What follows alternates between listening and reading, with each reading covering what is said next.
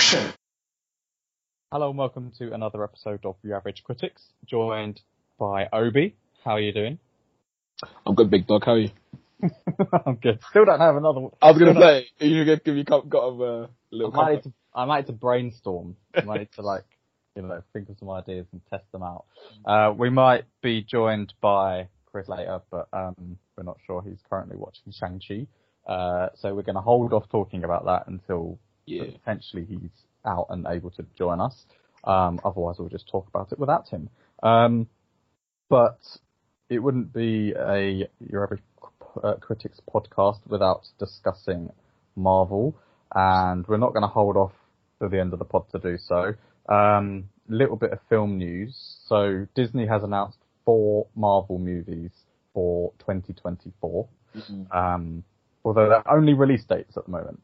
So no word on what they will be, but it's basically like a um, February, I think it's February, July, September, and November. Um, Uh, February, May, July, November. that's it. So do you have any sort of idea as to what films might be put into those slots? Well, I'm thinking. Uh, so what we're talking about the 2024 slots, yeah? Yeah. Mm, Cause I was gonna say Blade, but I reckon that'll be 2023. Um, Has that even started filming yet? I don't know. I think they, I think they literally just got a director. I think. So maybe, so maybe, maybe, maybe it will be Blade actually, because it'll be what two in a bit, or basically three years from now, isn't it? Yeah, it might be Blade. Maybe there's got to be an Avengers film in here somewhere. You got to think Avengers Really? or whatever. Yeah, I would think so. Like, can't, go- can't. So that's 2024. That means we would have gone five years without an Avengers film. Yeah, but I I don't know. between now and then, so you've got you've got so let's say if they did Avengers, I mean if they did it, it'd probably be in July or something like that. So let's say it's it's July 24th. Between them, they would have one, two, three, four, five, six, seven, eight, nine, ten, eleven, twelve, thirteen films before that. You have to think that's got to be a phase, surely. Those 13 films, no, yeah. and then wrap wrap it up with a with an Avengers film kind of thing. I don't know. It would be interesting to see because, um, well, we'll talk about Shang-Chi when we get to Shang-Chi, but Mm. I think that, you know, they're, um, they're introducing a lot of new heroes and I don't know whether there'll be too many to do one big team up or whether they'll have like little teams, Mm. you know, like they're, they're sort of potentially introducing us to Young Avengers. Um, I know that one of the TV series is going to be Secret Wars. So I don't really know what the team up will look like. Um, it's possible, but I think with phase one, it was very much, you knew from the beginning they were doing a team up. Yeah. Uh, and phase, you know, the Infinity Saga phase one to four was very much like at the end of every phase we'll have an Avengers. But I Yeah. don't know whether, whether they'll use the same model. Um, I would Mm. like to see it, but you know, you've got things like they can introduce X-Men, Fantastic Four is one of the films that hasn't got a release date yet. Yeah, Um, Fantastic Four's probably going to be one of these, isn't it? Must be, I reckon. Yeah, so the, uh, you never know what sort of it could be. They could have like different groups that team up. I don't know. Um, don't know. I'm sure there's lots of different team names for these in the comics, and Chris Yeah. probably know a lot more than I do. But um, yeah, it could be an Avengers. I think one of them might be Captain America four. Oh yeah, yeah, I reckon so as well. Yeah, whatever that may be, or uh, be called even. I wonder if they um they've got like another Disney Expo or something coming up that they'll release this because you know I'm sure. Um, what's that thing they do every year? Isn't it called like D23 or something like that? Have they done that yet? I don't think so because I mean we've got films announced up to early 2023, which Yeah. I think the last one we've got is uh Guardians of the Galaxy Volume Three. Mm. Um, but then obviously, like you said, Blade and Fantastic Four haven't got release dates. Uh, I Mhm. think I think there are two other slots in 2023 that are reserved for films but don't have a um, release date. Yeah, that's right. And then, yeah, if they've got potentially four other films, one of which Captain America, maybe an Avengers, you've still got at least two that we're sort of unsure on. So I feel like because we're almost at 2022, um, Mm. You know, they've got two films to release this year, four next year, and then then they've only announced two for 2023. So they've probably got to, you know, keep keep us keep feeding us these, you know, uh, these film titles because I mean they've announced Avatar five for 2028, so mm. they could they could. Have actually? I think so. Yeah, I saw oh, something on like on Twitter yesterday. Um, Still waiting for the bloody second one. I know. I don't know where they've got four films to release in six years, and considering it's taken twelve since the last one. Um, that fran- that franchise is going to be such a that sequel is going to be such a letdown. Not that the first one was all that great, but I just feel like they've waited so long now to to release a sequel. So by the time it comes out, it would have been what 14, 13 years, fourteen years. Like, yeah. I think nothing, nothing will be worth that wait. I don't, I don't think, and I'll be surprised if it is. Yeah, I, I don't, I don't think they, I don't think going to do particularly well. I might be, I might have to eat my words, but can't imagine all four of those films making like two billion. No, absolutely not. Unless they do something, sorry, unless they do something absolutely revolutionary with like the like visually, then no. And even then, I can't, not see that happening because I think a lot of people are like, when in the similar boat as us, as in like, it's decent film. Visually, it was really good, especially for the time it came out. But in terms of story, it's very, very basic. Mm. And and technology has come on so much since then. Mm. Yeah, like you said, they're gonna have to do something pretty epic to uh, kind of trump that. Mm. Um, is there any uh, is there any film news you've got that you wanted to mention? Um, yeah, I was running a few things here because you know, might as well. Um, so season three of The Boys has wrapped filming. Are you looking forward to season three of The Boys? Yeah, I think so. Um, I think they've got um, is it Jensen Ackles as Soldier Boy, and mm. apparently there's going to be the Herogasm kind of orgy, mm. which uh, be interesting to see, I guess, how they depict that. But um, yeah, I mean, I enjoy the series. I don't quite know how much more legs it will have, mm. but um, yeah, I'm gonna have to resubscribe to Amazon Prime. I think for oh, do you have you unsubscribed? Well, I was uh, piggybacking off my brothers, and oh, got you. yeah, he's uh, given that up. There was, oh, to be honest, there was barely anything I wanted to watch on it. Fair enough. I think Amazon Prime is like I feel like they've got like a lot of pretty decent content, but I think just it's a ball ache to search for. yeah, exactly. The, the, way they set up their fucking user interface, like, is just long. Yeah. Compared yeah. to um, thingy anyway, compared to uh, Netflix. Even Disney Plus. Or Disney Plus, yeah. Even I think Disney Plus is a bit is a bit iffy as well. To be honest, I feel like it's just not like like I feel like I'll press like a an arrow, the arrow button to like go left or go right. It just takes like a half a second longer than it should, and it really pisses me off. it's like it's not instantaneous like it would be with like Netflix. But yeah, um, a bit of a um, lag. Yeah, a little bit, but I don't know if that's just maybe maybe it's just because it's on Xbox or something. I don't know. Um, but yeah, but in terms of the boys, um, I uh, hmm, I like the show, um, but I was a lot. Uh, I think I was a lot lower on season two than most people were not because it was bad, but just because I felt it was a bit, it's a bit samey samey, and also like it's hard to to watch that show and root for anybody um, because everyone's everyone's kind of like a prick, I suppose, in their own yeah. in, the, in, their own way. Um, so I wasn't really like I don't really feel connected to any of the characters, and I think I know this is like supposed to flip uh, the whole superhero genre on its head, but I feel like with superhero TV shows especially, you should feel some sort of connection to the main character or a main character. I don't really know who the main character in the show is, if there even is one. Um, and yeah, it's a bit, I don't know.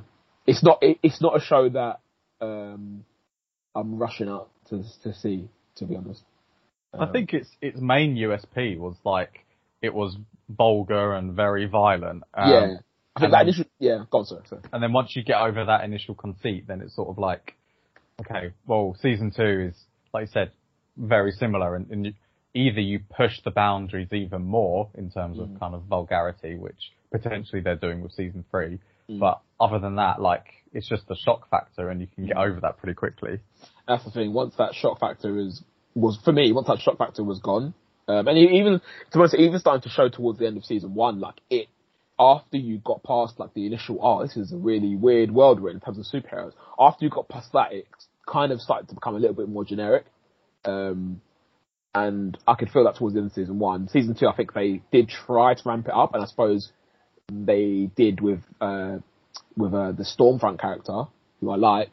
Um, but then now she's dead, I think. So um, I'm not really sure who the bad guy is going to be now. I suppose they had that whole government conspiracy, whatever, which I guess is interesting. But you know, I'm not, I'm not super involved in it at the minute, to be honest. To be quite honest, but I know everybody else loves it, so I'll keep watching it because, you know, it's coming to watching it.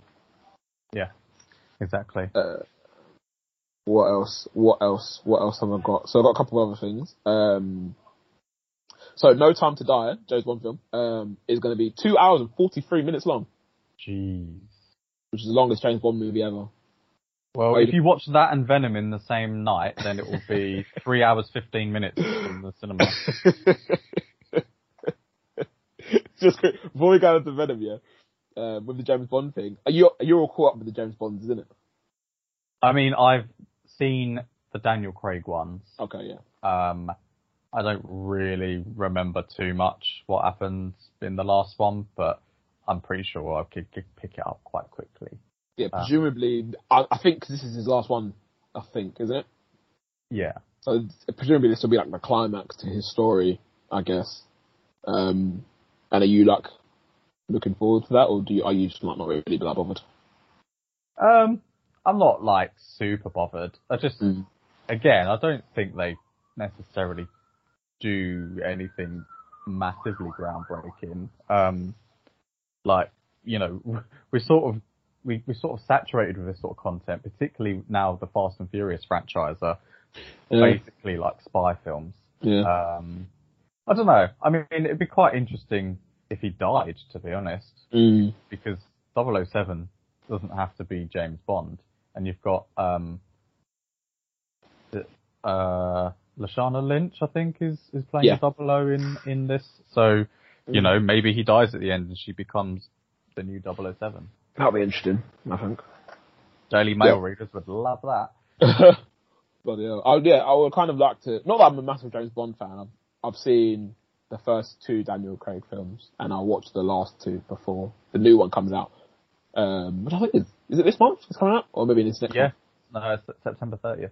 Yeah, so I look forward to that. I might watch one today actually. But anyway, um, but yeah, I'm not. So obviously, I'm not particularly particularly attached to the character, and I know this character, the James Bond character, goes back so far, look so far, and obviously it's got.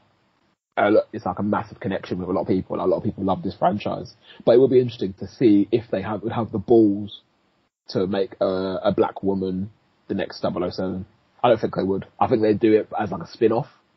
Um, Oh, you think? if the character's popular, yeah, from this film, I think they'll do a spin off, and I think they'll keep keep their same James Bond. But uh, like, this is the thing as well. Like, I I wouldn't mind see, having a spin off because it because it, could even if it just like let it branch into its own its own thing. I don't I, don't- I don't mind that because I was even thinking about it the other day. Like, how many films like spy films or espionage films with black leads do you actually have? And I was thinking, all I could think of was Tenet. that was literally, and obviously like uh, Oh, Men in Black and Men in Black, if that counts. That's what I put that more of a sci-fi kind of thing. Hmm. Yeah, you've I- got a good point. And like, I would rather, I would rather um, give someone like Lashana Lynch or whoever um, a chance to build their own franchise rather than you come in and become this become this technically iconic character, replace James Bond, and then people who inevitably will hate it will cause the film to probably like tank, and then then you won't see another black lead in this type of film for another five years. You know what I mean? Yeah, I think it's a good point. Um, you know, obviously Doctor Who changed from the traditionally male Doctor to female Doctor. Mm. Um, she only she she had a couple of seasons. Jodie Jodie Foster, I think. Whittaker, I think her name. Oh, Whittaker. Um, Jodie Foster. she's she's also an actress, Oh, uh, actor. Um, yeah, I think you've got a good point. I think the only thing is, is like the kind of 007 is the IP that everyone recognizes. So mm. how would you? Yeah, I don't know. I mean, I'd be interested to see it anyway. Just change it up a bit. Um, You know, I think when Casino Royale came out in 2006, it reignited Mm. you know, the um, the franchise, uh, which Mm. I think had gone a bit stale. But Mm. do you know, I think I'd like to see maybe like an R-rated version because Yeah. you know that's probably a different direction, and and R-rated stuff does does do well. It's not necessarily like you know you'll never make as much money. Um, Mm. But yeah, I think they need to sort of end up differentiating themselves from all the kind of generic, uh, you know, Fast and Furious or Mm. any any sort of action film now. But yeah, I'm looking forward to No Time to Yeah. Die. Um, Me too. even if it's just to see how it all kind of culminates. Mm. Yeah, two two hours forty five minutes. Yeah, it's a long one. But That's a, uh, yeah, that's a bit mad. I'm not gonna lie. Like, I feel like maybe they're cause obviously I haven't seen um the most recent one, but maybe they're just trying to wrap everything up, kind of thing. And maybe that's why it's so fucking long. Yeah. But that's a madness. Yeah. it, it- yeah, it is. Um, but then on the complete opposite scale, you've got uh, Venom: Let There Be Carnage, which Mm. I think it's AMC theaters in America are Mm. reporting that it's 90 minutes long. That's like li- literally yeah, when you said that, I actually just laughed. like, because that is literally unheard of in this day and age with a superhero film. Yeah. So I think I've read somewhere that it would be 25 minutes shorter than the shortest MCU film. That's mad. Um, and I think like seven minutes shorter than Fantastic Four Rise of the Silver Surfer or something. So, like, I don't know. I think it's weird one because we often bemoan like films being excessively long. Yeah. Um, but on paper, like a superhero film to basically establish Carnage, Mm. um, and Shriek, who I think is going to be a secondary villain, Right. um, have all the action and then resolve it. Mm. I don't know. It it just seems like how are you going to do that? I mean, maybe maybe they have done it well and it's concise and stuff, but I think. Sorry, just to interrupt you really quickly. I think.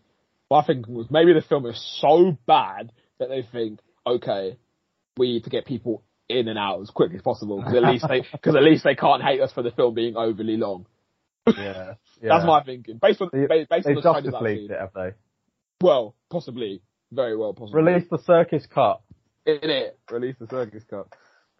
But I think just based on everything I've seen, like obviously they are going this um, buddy cop route of it, presumably like between Venom and Eddie Brock, which I hate to be honest. But if Yeah. they're going to do that, then then you know those sorts of films, like you know I'm thinking of like maybe like other guys or flipping Rush Hour or stuff like that. They are better off as shorter films, like you're in, you're out. Maybe you get a few laughs and then you fucking leave and you forget about it, kind of thing. So I think maybe that's what they're what they're trying to do. Um, yeah, I don't know. I don't know about this film at all. This could probably be a contender for worst film of the year. and they pushed the date back up. I wonder why they did that as well. Because Shang-Chi did well, I think. Ah, And they were like, oh, maybe people do want to see superhero films. And they're like, hey, let's get this up before Spider-Man and Eternals. literally. Um, oh, sorry. Can you remind me, yeah?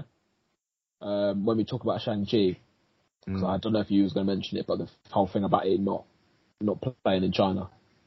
oh, I, I wasn't. Okay, so yeah, remind me when we when we come around to talk about that because I read that yesterday.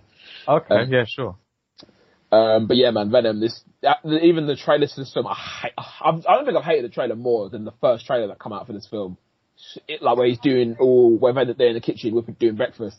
Oh my god, it was it's horrible. It's actually horrible. Like oh my god, the film's so bad. I don't know how the film made so much money. Oh god. So it Yeah. actually pains me that that film made more than like Justice League. Even though Justice League, the first one wasn't great, I still liked it. But that film is ten times better than Venom, in my opinion.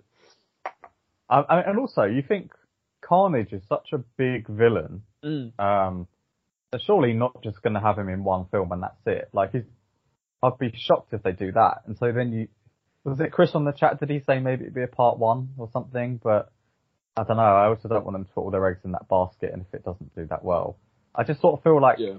Carnage is one of those villains that is so big that if you only had him in one film, you'd be really disappointed and you'd sort of shoot yourself in the foot, particularly if they're trying to build this whole spider, Sony spider universe or whatever they call in it. Mm. Um, yeah, I'm not looking forward to it, but at least if it's only 90 minutes long, then like you said, the, the misery, potential misery will, will, not last too long. Yeah, you're in Uh, quickly, at least. Yeah. So yeah, we'll we'll see how that one goes. But uh, I mean, if it comes out a couple of days after James Bond, they've probably not chosen the best window to release it. No, I guess not. But yeah, there was, I'm sure there was another trailer thing that I went. Can't remember. Um, maybe it'll come back to me. Mm. Is there any other film news on your list? Um, no, no film news really. Um, I don't know if you wanted to talk about the, uh, not that I've, I haven't watched it yet because I want to watch the first film first, but the Matrix trailer. I don't know if you wanted to talk about the Matrix trailer. I didn't watch the Matrix trailer because Oh, okay. I want to rewatch the Matrix films first. Okay, yeah, I, don't, I don't want it to like spoil maybe something that happened. Yeah, So did you did you watch it? No, I'm in the same boat as you because I've never seen them, so I want to watch. Uh, I want to watch the films first because I don't want it to like say, "Oh, fucking Neo's dead" or something. like I don't, I know. I have no idea who that who that character even is, but you know. That's um that's uh, Keanu Reeves' character. Oh, okay, cool. There you go. But um it seems like they've recast um Morpheus, which was Laurence Fishburne's character. Oh yeah, it's uh, what's his face, isn't it? Uh, my friend from uh, that's the one. Yahya Abdul Mateen Yes. the second. Yes. Yes, he's doing alright. He's in a few things, uh, a few films now. Well, let me just quickly transition then into Candyman. There you go. um, so it was a couple of weeks ago actually since I saw this, um, but we haven't podcast since then. Uh, but yeah, Candyman, um, another kind of horror from the uh, wheelhouse of Jordan Peele, uh, directed by Nia DaCosta, who will be doing The Marvels. Um, so it stars Yaha, Yahya Abdul Mateen II, Teyonah Parris from WandaVision fame, and Nathan Stewart Jarrett, who was in Misfits. Um, and basically, it's a spiritual sequel, uh, I think they called it, to the 1992 film the same name, which starred Tony Todd as the eponymous Candyman. Uh, and then basically in the kind of original film, um, there's like this sort of, uh, what do you call it, urban legend about a man who gives out candy to kids with razor blades in. Um, and if you say his name five times in the mirror, he comes and kills you. Um, but the background is basically there was a man that was giving out candy. People thought he was Candyman. He got killed, and then that sort of helped bring the legend to life, sort of thing. Um, so this is set in present day, uh, in the same neighborhood uh, that the first film is set in, which is called Cabrini Green in Chicago.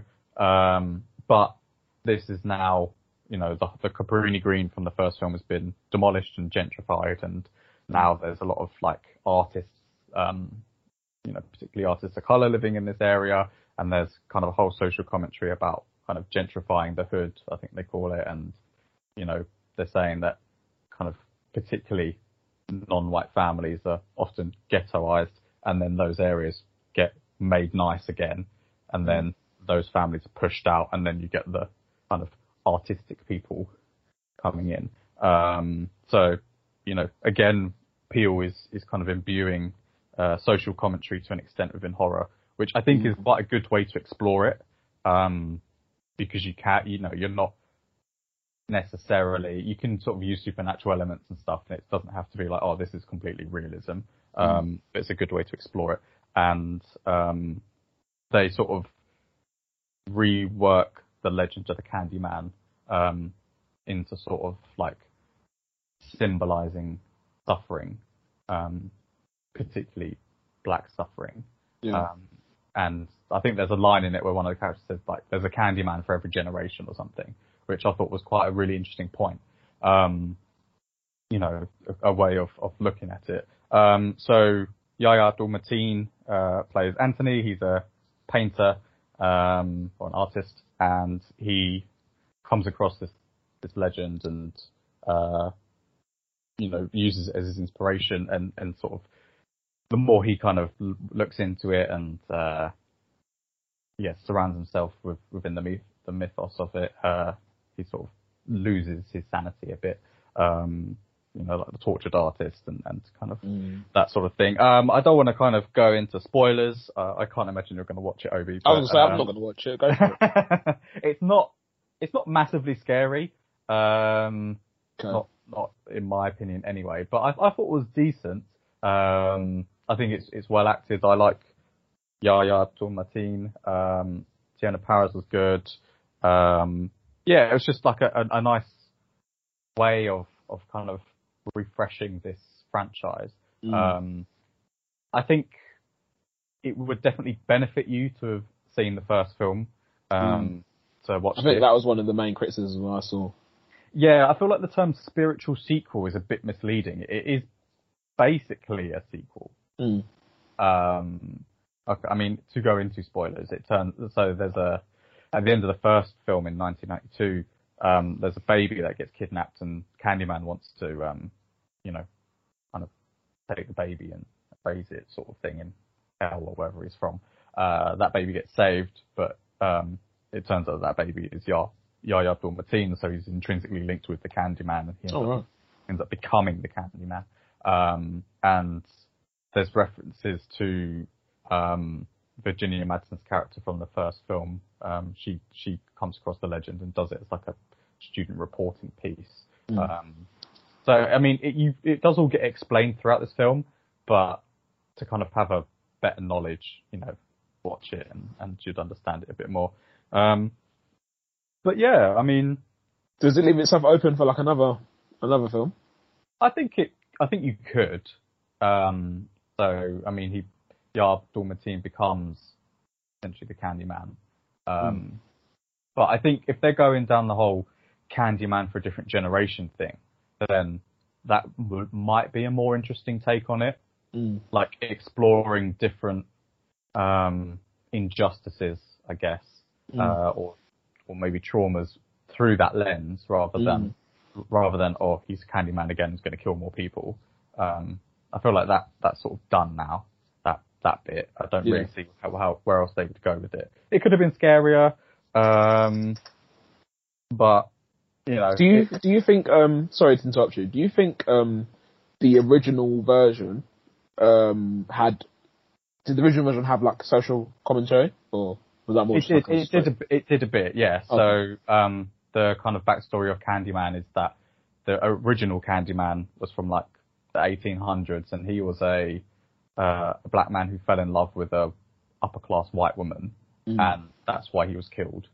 Okay. Um, and and so that's sort of like you know he wasn't unable to, you know, the true love was sort of um, stopped because of their race. Mm. Uh, but in the first film, it's uh, we follow Virginia Madsen's character, who's a white woman, Mm. um, and there is mention of race, but I feel like this centers it a lot better Mm. because obviously, like the the people behind it um, and the actors, uh, they're all, you know, kind of African American. So Mm. um, I guess to an extent you would hope that there's there's more of an authenticity there. And I felt like they sort of maybe just lent into it a bit more, particularly with like the gentrification of Chicago, which Yeah. I think you said was a criticism. They didn't go far enough, but um, Yeah, someone was saying they didn't. Um, not that I know what this means, but they didn't capture the essence of Black Chicago. Not that I know what that means. To be honest. yeah, I and I wouldn't either. But um, I think like Nia DaCosta's the way she filmed some of the stuff as well was pretty cool. Um, You know, she tried to she used mirrors quite a lot because. Mm. um, Anthony looks in the mirror and sees Candyman rather than himself, and Mm. um, she tries to like use sort of different places of the character at different angles, so it, it kind of makes you feel a bit more uneasy. And um, there's a Did, sequence um, in, Oh, sorry, there's a sequence in an art gallery uh, which is quite quite stylized, but also you know she uses shadow and stuff as well. And yeah, Mm. I think that sort of made me think, ah, maybe the Marvels will look pretty cool visually. I was going to say, yeah. Does any anything you saw make you like excited for what she might do with um with the Marvels? Yeah, I think so. Um, I think obviously going to be very, very different films, but um, Yeah. in terms of like, I guess you know the way that people are saying that Eternals is going to look very cool because Chloe Zhao's got a certain style that she uses. I think Mm. if if Nia DaCosta uses sort of shadow mirrors angles the way that she has in in the Marvels, it might be more interesting. Um, I mean, obviously those sorts of things probably lend themselves a bit better to horror, but Mm. um, yeah, I mean, we don't know what the plot of the Marvels will be. They, No. they could do a horror twi- twinge. I don't know. Um, horror angle. Um, but maybe that's Mm. covered by Doctor Strange too. Uh, She's only 31. Wow. Surprised. Yeah, it's not. I thought it was her first feature as well, but it isn't. So Yeah. Yeah. She's the, well, she, she's the youngest filmmaker to direct a Marvel film. wow. That's impressive. I think she was also the first black woman to be number one at the box office. Mm. Yeah. I think, yeah, I'm, I think I read that as well. I think that might be correct. Yeah. Um, Good but for yeah. I mean, I mean, it, it was it was fine. This film, it was it was decent. It was That's nothing. good. Um, I think now, like, the only way you're going to get me to watch horror films is if there is like a like a social commentary aspect behind it. But even then, it's it can't. It's got to be like Get Out level horror, where it's not like like Get Out's not really a horror film. I don't think like traditionally. Um, It's different. It's different types of horror though. You've got Yeah. like the like the jump scare horror, or you've got like the kind of uh, unease and like the kind of. Not all horrors are necessarily violent, or no, yeah, I like, the. I like I like the non-violent ones. well, I mean, like the original kind of slashers of the seventies, like Texas Chainsaw Massacre and Halloween. You didn't see like tons of on-screen violence. A lot of it was off-screen or kind of audio. Um, so yeah, it's it's just it's something that makes you uneasy and and um, yeah, I think I I'm not sure if this is so. Get Out, I think, is the best of the kind of Peele trilogy, even though I know Yeah. Dunn's read this. But um, Us, I think I had a few issues with it. Um, yeah, me too. I did as well. I feel like this is probably the middle one. I feel like this is better than Us, but not as good as Get Out. But Okay. um, but yeah, I mean, it's it's worth watching, and um, you know, again, that that they're not like there is some bloody violence, but Mm. you know, if you watch something like The Hitman's Bodyguard, that's also very violent. So That's true. it's It's a different. It's a different sort of violence, though. I feel like I don't know. I feel much less uneasy watching uh, that sort of violence than watching like a you know like a Texas Chainsaw Massacre vibe type of thing. I don't know. yeah, I get it. I get, I Yeah. get. There's a there's a brutality to the Yeah. horror. yeah. I mean, you'd have fucking hated *Malignant*. oh yeah, no, that sounds sounds like not my cup of tea whatsoever. Yeah, well, that is definitely my cup of tea. Um, well, I might as well talk about that. Yeah, go on. Um, so yeah, *Malignant* is the latest horror from James Wan, who obviously started off doing *Saw* and then went on to *Conjuring* and *Insidious*. Uh, more recently, did *Fast and Furious 7* and *Aquaman*. So um, he's back to horror, and this is a very 18 rated horror, which Mm. you don't. I mean, the 18 horrors you tend to get would be like your Hostels and your Saws, where it's like uber bloody violence and bordering on torture porn. And whilst there is a fair amount of gore and violence in this film, it's not to that kind of uh, gratuitous. Or maybe it is gratuitous, but it's not quite as gratuitous as um, as as kind of the ones I mentioned before. Um, but the story is um, there's a a woman called um, Mad- Madison, and uh, at the start of the film she's pregnant. Um, you learn that she's had a few uh, miscarriages. Um, she's got an abusive boyfriend, and uh, they have an argument. He smacks her head against the wall, um, and then has to go to hospital and lose, uh, and then loses the baby. Meanwhile, her boyfriend is killed. Um, in uh, his neck is snapped and you know quite quite angular, angularly, shall we say, um, by this basically mysterious kind of shadowy figure. And Madison sees it happen, which she feels like she's there, but she uh, was in hospital. And basically, more and more, she's witnessing people being murdered. Um, and and slowly it's revealed that they have kind of connections to her past. Um, you find out she's she was adopted, and um, you know, kind of things that she was institutionalized as a young kid. Mm. Um, but I don't know, don't know how much. I'm not going to spoil it because even if you're not going to watch it, Obi, the the third act gets pretty bonkers to the point um, where you're sort of like, what on earth is going on? And it keeps you guessing, and it's that like terror of just a the unrelenting nature of it. Like this film, pretty much from the, the get go to the end, is like pretty consistent with horror, um, and trying to scare you, not necessarily through like loud jump scares, which I don't Mm. like, but you know there'll be like shadowy figures in the corner and you can see them approaching, and um, just the sheer like weirdness of of some of the stuff that happens and and not knowing where it's going. Um, that also creates unease. Um, but that's that's one of the things I really liked about it. And there's some body horror elements and um, a decent use of uh, "Where Is My Mind" by the Pixies in terms of like a weird sort of like electronic distorted version that Mm. plays over some of the kills. Um, so yeah, it's it's good. I mean, it's it's got pretty mixed reviews, but I think it depends what sort of horror you like. Um, Okay. this isn't this isn't your insidious conjuring where it's really quiet and then really loud and that makes you jump. Um, it's a bit more yeah odd than that. Uh, Mhm. It's a bit more just unsettling and and yeah the way it, the kind of reveal towards the end is is um strange and it's kind of brave. This is this is not your usual horror film, which is quite good and to, to its massive credit. But I think a lot of critics, uh, professional critics, are just a bit unsure of it and think maybe it's too weird or um, it doesn't come off. But for me, this is the sort of horror film that I like. Um, So you enjoyed it then? Sounds like. yeah, yeah, thoroughly. Rec- I would recommend you watch it uh, if you're a horror fan. Um, I was gonna say yeah. I Don't re- recommend it to me. Fucking hell. but yeah, it's uh, it's good. It's, it combines a few elements of horror and uh, different elements of horror, and does them Mm. well, in my opinion. So, well done, James Wan. Uh, can't imagine Aquaman two is going to be anything like this. I was gonna say yeah. This is like his uh his wheelhouse, isn't it? The horror film. That's like his natural where he comes from, like his background kind of thing. yeah, Yeah, like Aquaman's the anomaly, I suppose. that, that was that small kind of trench sequence, wasn't there? That yeah, was sort of like him going, "Hey, I can do this."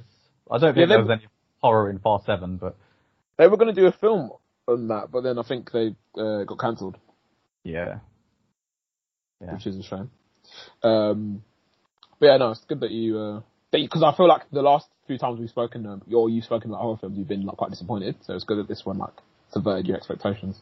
Yeah, definitely. And I couldn't, you know, of a lot of these kind of conjuring ones, you have an idea of where it's going to go. Mm. Um, they sort of follow familiar beats and stuff. Um, yeah, but this this was good. It's was good. I think it's one that I would probably, if you wanted to like, if you have like mates over and you want a scare or something, Mm. I would probably suggest this. So I might Mm. buy it DVD.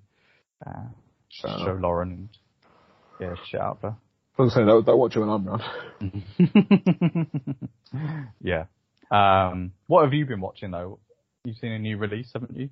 Yeah, I saw. So yesterday I saw Respect, um, which is the Aretha Franklin biopic, um, starring Jennifer Hudson, uh, Forest Whitaker, and Marlon Wayans. Oh, okay.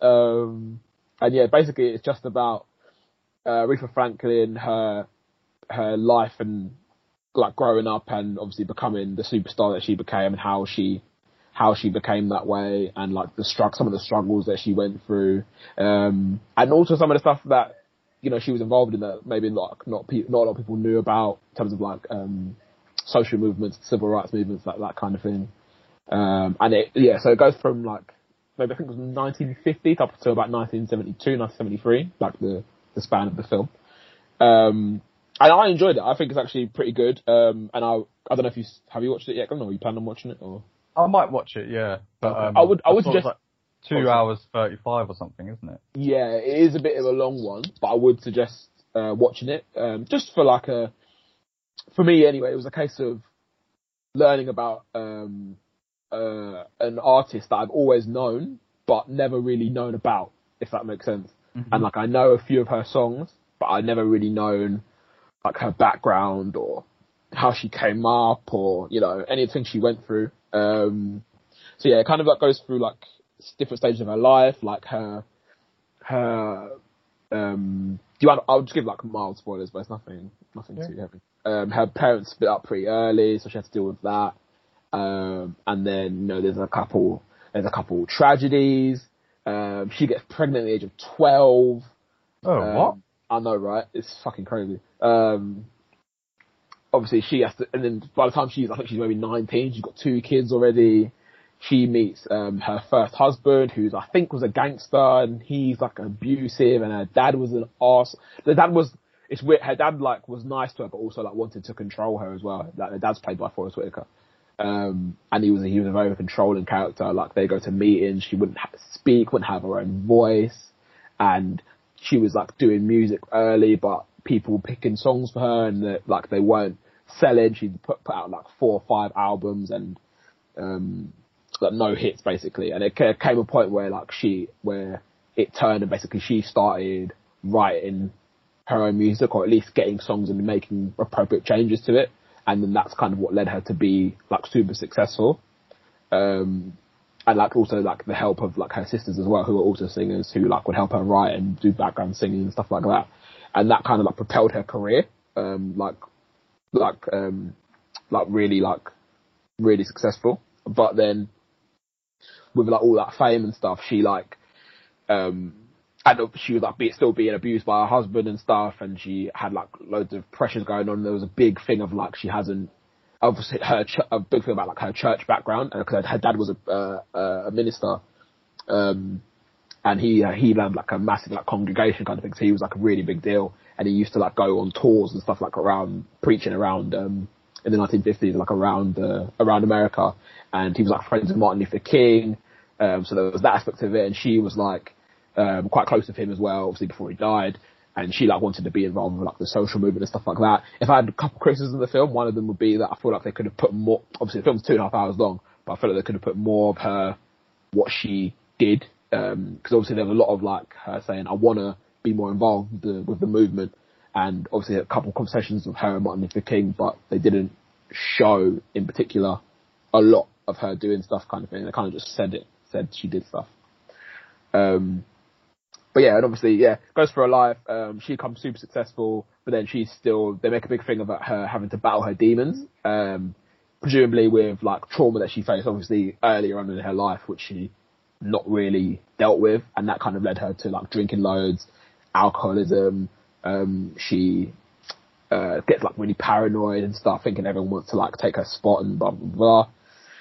And yeah, she kind of like goes off the deep end a little bit, and, um, but then she finds um, she like has an epiphany basically um, one night where she's like at the bottom of the barrel kind of thing, and then that kind of like turns her life around. She finds God, um, goes back to the church, um, ends up producing like the first. I think she or no, she had like the first ever like live recording of of Amazing Grace in a church or something something along those lines, and then she put out a gospel album, a gospel album, which everybody thought was going to flop, but it was actually her most successful album ever. Um, and yeah, and then obviously the film kind of like ends with her on that on that high kind of thing after she's kind of like overcome her demons sort of thing. Okay, so is it a Yeah. pretty musical film? Um, yeah, I would say so. I would say it's pretty musical. Um, yeah, obviously you find out like obviously here some of her hits, um, some of the ones that maybe aren't as popular as well. Um, a couple of songs I heard, I was like, oh, I didn't even know she, I didn't even know she wrote that kind of thing, or she was, or she she sang that kind of thing. That was pretty cool. Um, but yeah, definitely good music. They give they give Jennifer Hudson ample opportunity to like to belt out some notes because she's like a, a ridiculously good singer. Like, um, so yeah, and apparently um, she Aretha Franklin.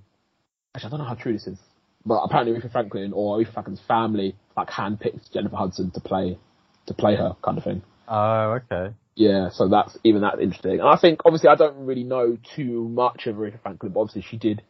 She she to me she did a good job because she's a good actress anyway, and obviously I know she can sing. She was in um uh, Dreamgirls. She was belting out notes like no tomorrow. um, but yeah, no, I think she did a good job. I think Forest Whitaker, obviously, he's a class actor, so you know that he's gonna always gonna bring his A game. The only way, for me, the only way the film lets it down is Marlon Wayans. Unfortunately, like he's like in a very serious role, and he, he, you can tell he's trying, trying, trying his best to play to play this like character, but it just it's not washing for me. Like it was just it wasn't good in my in my opinion, unfortunately. and when you when you put him next to actors like Forest Whitaker and uh and Jennifer Hudson, like you can just tell there's a massive chasm in acting ability. Like I, I feel like I feel like Forest Whitaker's had a few sh- uh, dodgy roles though. I mean, fair enough. uh, what is it? Um, Rogue One and What are you talking about, mate? Save the rebellion, save the dream. What are you, talk, what are you talking about? save the No.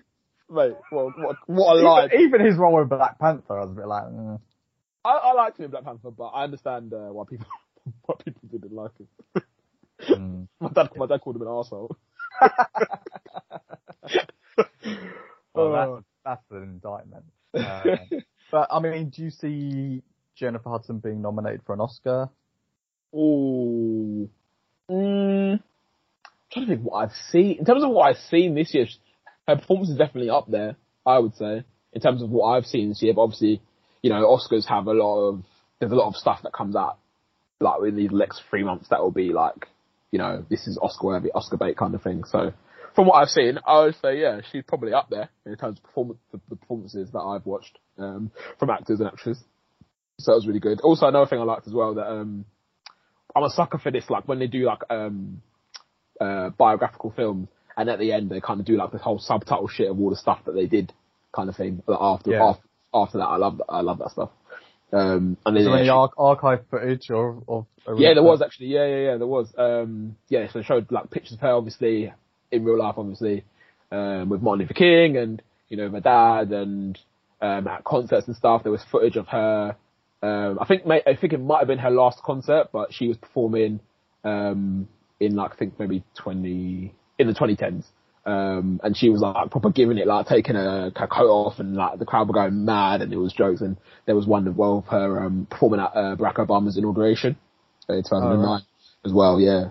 And then obviously, like they say, like she was awarded all these awards and stuff and for like you know her contribution to society kind of thing, which was pretty sick as well. But yeah, good. It's a, it's a good film. I think it's been. I think I feel like it's gotten mixed reviews uh, in uh, the media, but I, I enjoyed it. But obviously, it might be different for somebody who that loves Aretha Franklin. Do you know what I mean? Because I don't really know anything about her too tough. So um, I'm like going in blind. But obviously, someone who has paid attention to their like her whole career maybe, or because like a big fan might be like, oh no, she didn't do it justice. But Okay. you know, Sounds good. I will. Oh, if I get a chance, I will check it out. yeah. Um, sounds better than Cop Shop anyway. Which will, I do want to watch. I do. I do want to watch it, even though I know it's just classic Gerard Butler bullshit. But I just want, I'll watch it. Yeah. Well, I will, not go into spoilers. Um, so it'll probably be rather brief. But um, Cop Shop uh, is an action thriller from Joe Carnahan, who did Smoking Aces uh, way back in 2007, which is a better film. Um, this is basically the premise is uh, Frank Grillo plays a guy called Teddy. He's like a well, he gets called a fixer uh, for like the mob, and he says, "I'm not a fixer. I'm a." He's, he's, he uses another term like organizer or something, basically, just splitting hairs. But uh, he is basically he gets himself locked in prison on purpose um, for protection. Uh, the, then Gerard Butler, um, who is a hitman, also gets locked in the same prison and reveals that he is there to kill Teddy. Um, and then there's another guy who later on comes to also try and kill Teddy. So there's a hit on Teddy.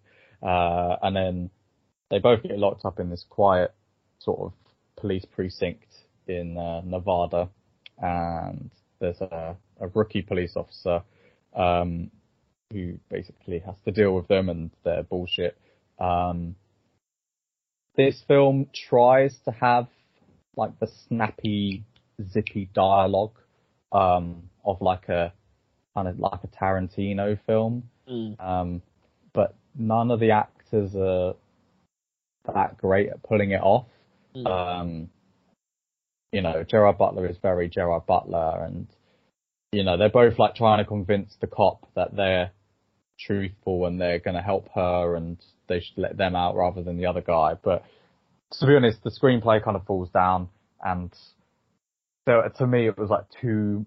When it was talking, it was too much, and I was a bit like, I'm kind of bored now. Um, get to the action because a lot of like the first half of the film is is you know one character in one cell, the other in another cell, and then the policeman in between. Um, not most visually kind of engaging, and uh, then there's a kind of subplot of one of the other police officers. Um, you know, he's he's in some trouble with with some shady characters, and Mm. uh, then it all kind of culminates in like the last like half of the film, which is very sort of uh, gun fu they call it. You know, just lots of shooting and kind of ducking and weaving and shotguns and explosions and stuff, um, which is fine. Mm. But you know, that's also a, a kind of fairly tried and tested um, method, and this doesn't necessarily do anything different or kind of visually exciting. Um, like I said, the actors don't necessarily bring that like energy that it needs. I think Yeah. um, there's a guy, the, the guy plays Anthony Lamb, who's the kind of second hitman that comes, um, kind of just about a third of the way into the film. He he plays it very well. He plays this, he's like plays an unhinged character and like he has some of the best lines and the best delivery, but unfortunately the others don't really. And and I think a film that has a, a relatively tight kind of uh, setting, it has to rely on the actors being quite good and, and bringing that energy, and I just didn't get that from it. Um, so to me, it was it was just non zippy dialogue with a lot of shooting, and the ending as well. So there's a point where you think it's gonna end, and then there's like a two minute extra scene afterwards, which just infuriated me because it pits two of the characters and you think that, you know, they're gonna kind of start chasing one another or whatever and then it just ends and you're like, well, what was the point of that? Because now you're just making me wonder if they're, you know, are they chasing after each other? Are they going their separate ways? What's going on? And that's the question that doesn't rely on another film. You can just have 30 seconds extra of footage. Uh, so that was really annoying. Um, but you know, it was, it was, it was a pretty average film. Um, like I said, the director's previous effort, uh, one of his previous efforts, Smoking Aces, was a lot better because that has vague similarities in terms of like, you know, mobs and, and people trying to kill other people and, um, that had like Ryan Reynolds and snappier dialogue and relatively tight setting. So that's, that's a, that was a better blueprint than this one. But, um, you know, it's not too long. So, you know, if you, if you want to switch your brain off for two hours, then, uh, you know, this might be, this might be fine. If you've exhausted all the other options in the cinema. Yeah, I'm thinking that like, obviously I've only I think I saw this trailer by accident, um, and it just screamed to me like this film is not going to be good, but it might be. But it might be entertaining, kind of like the kind of like most Joe Butler films. Um, to be fair. Yeah. This is not Um, one of his better ones though. Mm Because he just put out uh, what was the one he put on Amazon Prime? Greenland. Yeah, which I thought was pretty decent. That was fair. decent. Yeah. Um, so it's a shame that this one, uh, the one that actually is released in the cinema, isn't um, isn't living up to the standard kind of thing. But I will. I think I will give it a watch just because you know it's in the cinema. Isn't it? Is it a lot? Is it long? How long is it? Uh, it's an hour 40, Okay. Yeah. Ish. In and out. In and hour out. 45. Yeah. Um, I mean, it's, it's not on the level of Law Abiding Citizen or, No. um, yeah, some, something like that. But it's, it's fine. Um, I think, yeah, I just think it was, it was maybe miscast. The trailer actually made it look quite good. Um, but the trailer is, is some of the better parts of it. Well, yeah. I was gonna that's what that's what, tra- that's what trailers are made for, isn't it? Yeah. Um, but yeah, anyway, um, talking of murder, uh, have you, have you seen, have you seen that, That's a uh, horrible segue. I'm so sorry. I know, sorry. um, have you seen that show, Only Murders in the Building on? Yes, yes, I have. Well, I've watched first two episodes. Yeah, I've seen the first two as well. Yeah. Um, what do you think? I mean, give us, I've done a lot of plot explaining. Give us a quick overview of, of the setup and let us know what you think. Um, okay, so only murders in the building. Um, the premise is that it's based around three characters. Um, uh, two older men. Uh, was it Steve Martin? Yeah. Steve Martin, Martin Strong, Short. Short, and Selena Gomez. Um, and yeah, they are like obsessed with this true crime true crime podcast. Um, so they find out like that they all listen to it. Um, and basically on the same night they all find out they listen to this podcast, someone in their building is murdered. Somebody who they all passed in the elevator like an hour before or something like that. Um, so then they're like, oh, I think they're all a bit, so Selena Gomez's character is a bit like, you, she's a bit quite mysterious in the first episode. You don't really know what she's like up to or how she lives in the building because it's like a really fancy hotel building. Um, Steve Martin's character is like, um, a kind of washed up actor, I suppose. Um, and then, uh, Martin Short's character is a washed up director, it seems, or like a, like a producer maybe or something like that. Um, so then they're kind of like, I suppose this, I think this podcast thing that kind of gives them like a, something to do basically. And I think from, uh, Martin Short's, uh, point of view, it, he's probably thinking, Of, I think he's thinking of it more of like a monetarily point of view because he's like kind of like struggling with his and that. Um, so yeah, so they get together and they're like, oh, let's investigate, let's start our own podcast about this, uh, this murder that happened in the building. Um, and then, uh, one of them suggests, oh, should we, someone was murdered in the park last week, should we look at that as well? And he's like, and then Steve Martin says, no, only murders in the building. So that's where they get the title from, mm-hmm. um, of the podcast and of the show, obviously. Um, and yeah, so just basically them investigating, trying to find out more about this, uh, this man that died and, um, and I suppose that's about it. And then you find out, um, at the end of the first episode that Selena Gomez's character actually knows or knew the person who died, but she didn't tell anyone that she knew him. So then obviously that gets it a bit, bit deeper kind of thing.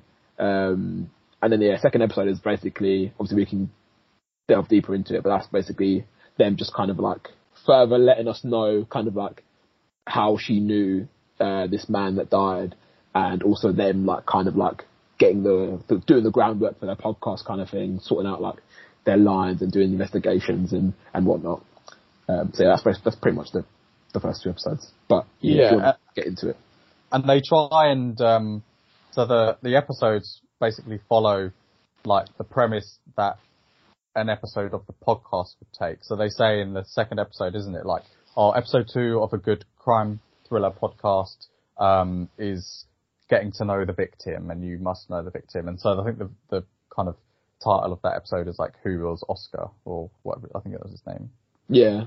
Um, so yeah, so uh, Oscar, I think it was Oscar. Um, something like something like that. I can't remember what it trying was. To, trying to look actually. Da, da, da, Not good audio. Tim. Tim. Oh, Tim. Oscar. oh, I don't know. Just, Tim, that's it. Um, yeah, Tim Kono. So who is Tim Kono? Um, that's like what they're on about. And, and I guess in the same parallel, we're getting to know the main characters a bit more. So, um, Charles, Oliver and Mabel. Um, and yeah, so it kind of sets up your expectation for that episode because they say, oh, uh, presumably it'll be like episode three, a good episode three does this, you know. Mm. Um, it's very like twee, I think, like very like it's got this like very clean aesthetic, like mm. nothing, everything just looks super clean and, and it sort of, it looks very much like a, like it would be a set, you know, which I know sounds stupid, but to me it doesn't seem like that real. It doesn't look like they're in a real setting. Um, and that, I think to me that's at odds with like some of the stuff within the within the show. So like they use bad language, you know, they swear. Um, and also when you see Tim's kind of suicide wound, that's yeah, that was... kind of kind of graphic. Yeah. And it, it's got to me, it's got this like, I guess very like you know like Friends or um, I guess just like sitcom kind of vibe to it. But then it also has some of the language and kind of I guess injury detail of, of something a lot kind of darker or more adult. And so it, to me, it doesn't balance that very well. Mm. Um, I feel like it, it doesn't need the language. that makes sense. It sort of, I don't know, to me, it's just not working. It has this like feel of something. I, I, see what you mean, yeah. And Selena Gomez has this quite like um deadpan sort of like um personality as well. That's what I couldn't figure out. I was like, is Yeah. she trying to be deadpan or is she just not very good at acting? Okay, yeah. Well, she was. I remember from Wizards of Waverly Place. So, and she was like, she was, so she's only like a child, but she was she was pretty good in that. So, like, the way she's acting in this compared to how she's acting now is like night and day kind of thing. Yeah, she just doesn't have any sort of emotion in her voice. No. Like everything's just very flat. And I kind of find it difficult to like her as a character. Mm. Um, and then I kind of find Oliver and Charles a bit annoying. I, I find um, which one's Charles? Uh, Steve Martin. Okay, I find the I find Oliver annoying. Yeah. But, the other- but uh, Steve, Steve Martin, I think so. I think it's not not too bad. But like, I'm kind of waiting for. I'm hoping that either these characters, um, kind of like have some sort of like bond or some sort of like thing where it makes me think, okay, like I really like these this trio together, so I'm going to keep watching. Or I'm hoping that this, um, the actual truth, the actual crime aspect of it is like really interesting because something, even one of those has even got to draw me in. Um, Yeah. Because after these first two episodes, I'm a bit like, okay, it's okay, but I'm not gonna like, I'm not waiting for it to come out every Wednesday or whenever it comes out, kind of thing. It does help that it's only 30 minute episodes though, so it's a pretty quick, uh, pretty quick, Yeah. quick watch. For me, this is a back burner one. It's like, Yeah, eh, if I got half hour, I'll watch it. yeah. But if like, it was 45 minutes long, I would, I would, I would have stopped after episode one. I think so as well. Yeah. Um, I mean, going back to Selena Gomez, I, I, there's that scene in episode two where, like, so in episode one, Charles picks a lock and he does this speech about his dad and stuff, and then Selena uh, Mabel realizes that that was a line from his show, and so she Mm. confronts him about. it. She's like, "Was that just a, was that real or was that just a line from your show?" And you're like, "Come on." they're fucking they're gusto into it. So it just makes me think that maybe this was not her best performance. Um, Yeah. but Maybe. But also this, well, I, I actually thought that the show, um, was all out already, like in America kind of thing, and they were kind of like drip feeding it to us. 'Cause I only, I only thought that because it had like really good, um, ratings on IMDb. I think IMDb was like 8.6 or something like that, and I think Rotten Tomatoes was like a 90 something percent. So I think, oh, okay, like it must, like heat up, it must get really good kind of thing. But then they're only one episode ahead of us, so I was like, oh, oh, okay, what have these not been watching then? That to make it to make themselves rated so highly, like because it's not like it's not the acting. like so, I don't know. Yeah. What, what it is. It's weird. I just don't think it, it strikes the right balance between what it's doing. Um, so I, I mean, I can't really articulate it much better than that, to be honest. But yeah, there's something about it. I'm like, mm, you're not, you're not hitting what you're trying to do, or what you're trying to do isn't coming off. Um, and yeah, nothing's kind of caught my attention too much. Uh, but I will probably just watch it casually. Yeah. Um, it's better than that Feyenoord documentary anyway. Oh really? You Is that not? Is it not good? I watched episode one Okay. and I was a bit like, eh. I watched bloody um one show you would fucking hate it. It's called um it's called like Motherland, um Fort Salem I think it's called.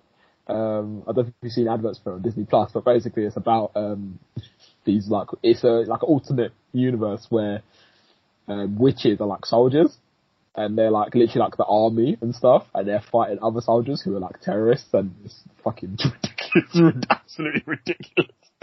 and What? it's literally, it's literally the sort of show that I that I watch, and I even I was watching the like, This is so fucking dumb. Did you ever finish Warrior Nun? Yeah, that show was sick, man. They cancelled it as well. I, I, why am I not surprised that they cancelled Warrior was- Nun? I thought that show was so good. I actually, God. I had so much fun watching that show. Oh my days. Well, if any studios are ever considering Oh. Obi to be head of production, don't do it because you'll just fold within. Like, it'll be like Oh man. crack I'm so- addicted priests and ninja. Uh, there was one as well, yeah, on Netflix called um, Teenage Bounty Hunters or something like that. That's was sick as well. They cancelled that too. It's bullshit, mate. Mm, there's a, you're the common denominator here, Obi. It's a conspiracy. I'm telling you, mate. This, this is it's good TV. I'm telling no, you. Netflix literally see that your account is watching one of their shows and that gonna have to cancel this. oh man. Oh god. I bet they know. I bet every time you try and watch Stranger Things, they're like, nope, but you're not watching this because they'll have to cancel it. um, no, but there is that show coming out, Y: The Last Man. Oh yeah. I don't know. I, I might give that a go. I'll give that a go. I think it's based on a, gra- a really popular graphic novel. Okay. Um, so yeah, I'm gonna give that a try too. But keeping on the Disney Plus TV theme, uh, what if? Um, so we have two episodes to discuss. Um, which Oh yeah, we haven't spoken about the other one, have we? no, so episode four was about Doctor Strange. What if Doctor Strange lost his heart instead of his hands?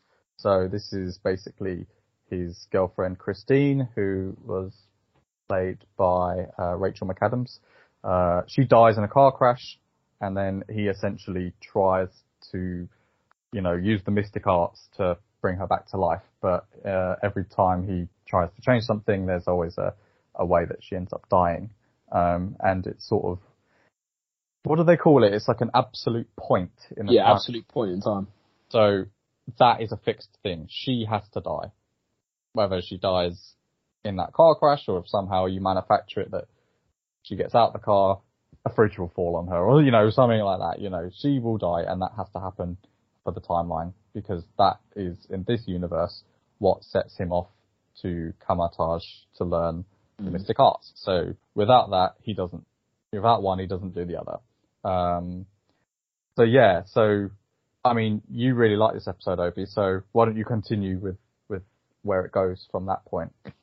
Yeah, so um, so yeah, it's it goes on like I think it's maybe two years later. Um, Doctor Strange is still mourning uh, Christine, and Wong basically comes up to him and is like, "Oh, like, are we gonna, are we, are you gonna get over this kind of thing?" And then he, what does he do? He um, he kind of like basically is like holding the time stone and is like contemplating like, mm, should I, should I? Have, wait, have you said this bit already, or am I, am I repeating what you just said? No, no, no. All I said was basically I got to the absolute point in time bit. Okay, cool. Um, yeah. So, yeah. So he's obviously been running it back, running it back, um, trying to do different things, um, even like little things, big things to try and stop her from dying. But obviously she keeps dying. So then he gets to like, I think he must have done it probably dozens of times. The ancient one shows up, obviously says what you said. She, this is the absolute point in time. And she, and he's just like so overcome with grief, probably because he's been reliving her death Yeah. billions of times probably at this point. Like, well, I mean not billions, but obviously so much. So, and then he's like so desperate to bring her back. Um, on the ancient ones, like obviously, yeah, you can't stop this. This has this has to happen, which I quite enjoy that, that aspect of it. Obviously, like because it's kind of like a paradox, I suppose. Um, because he can't really he can't get to the point he is now without this happening, kind of thing. Um, and then he's kind of like she's kind of like, oh, I have to stop you. I can't let you do what you what I think you're going to do. And he's like, because he wants to find uh, a sorcerer who's he like re- read about a sorcerer that's capable of getting past the absolute point in time. So then he goes to try and find her. She says no. She like um, the ancient one. She like I think she blasts him with some sort of sorcerer sorcery energy or something like that. Um, and then he wakes up and he's I don't know where he is and I don't know when he is either. Actually, I'm assuming he's like quite far back in time. I actually don't know. Do you have an idea what what what year he's at when he when he comes up to the like that temple place? I I just sort of thought that was present day, but it was just Okay. kind of I don't know Okay, yeah, because it was a different dimension, it was like dark dimension, wasn't it, or something? Yeah, yeah, yeah. So okay, yeah. Let's just let's just let's go with that. Um, so yeah, he finds this temple. Um, he meets this guy who's like, I need help. Um, find it, becoming a powerful enough sorcerer to go past absolute point in time.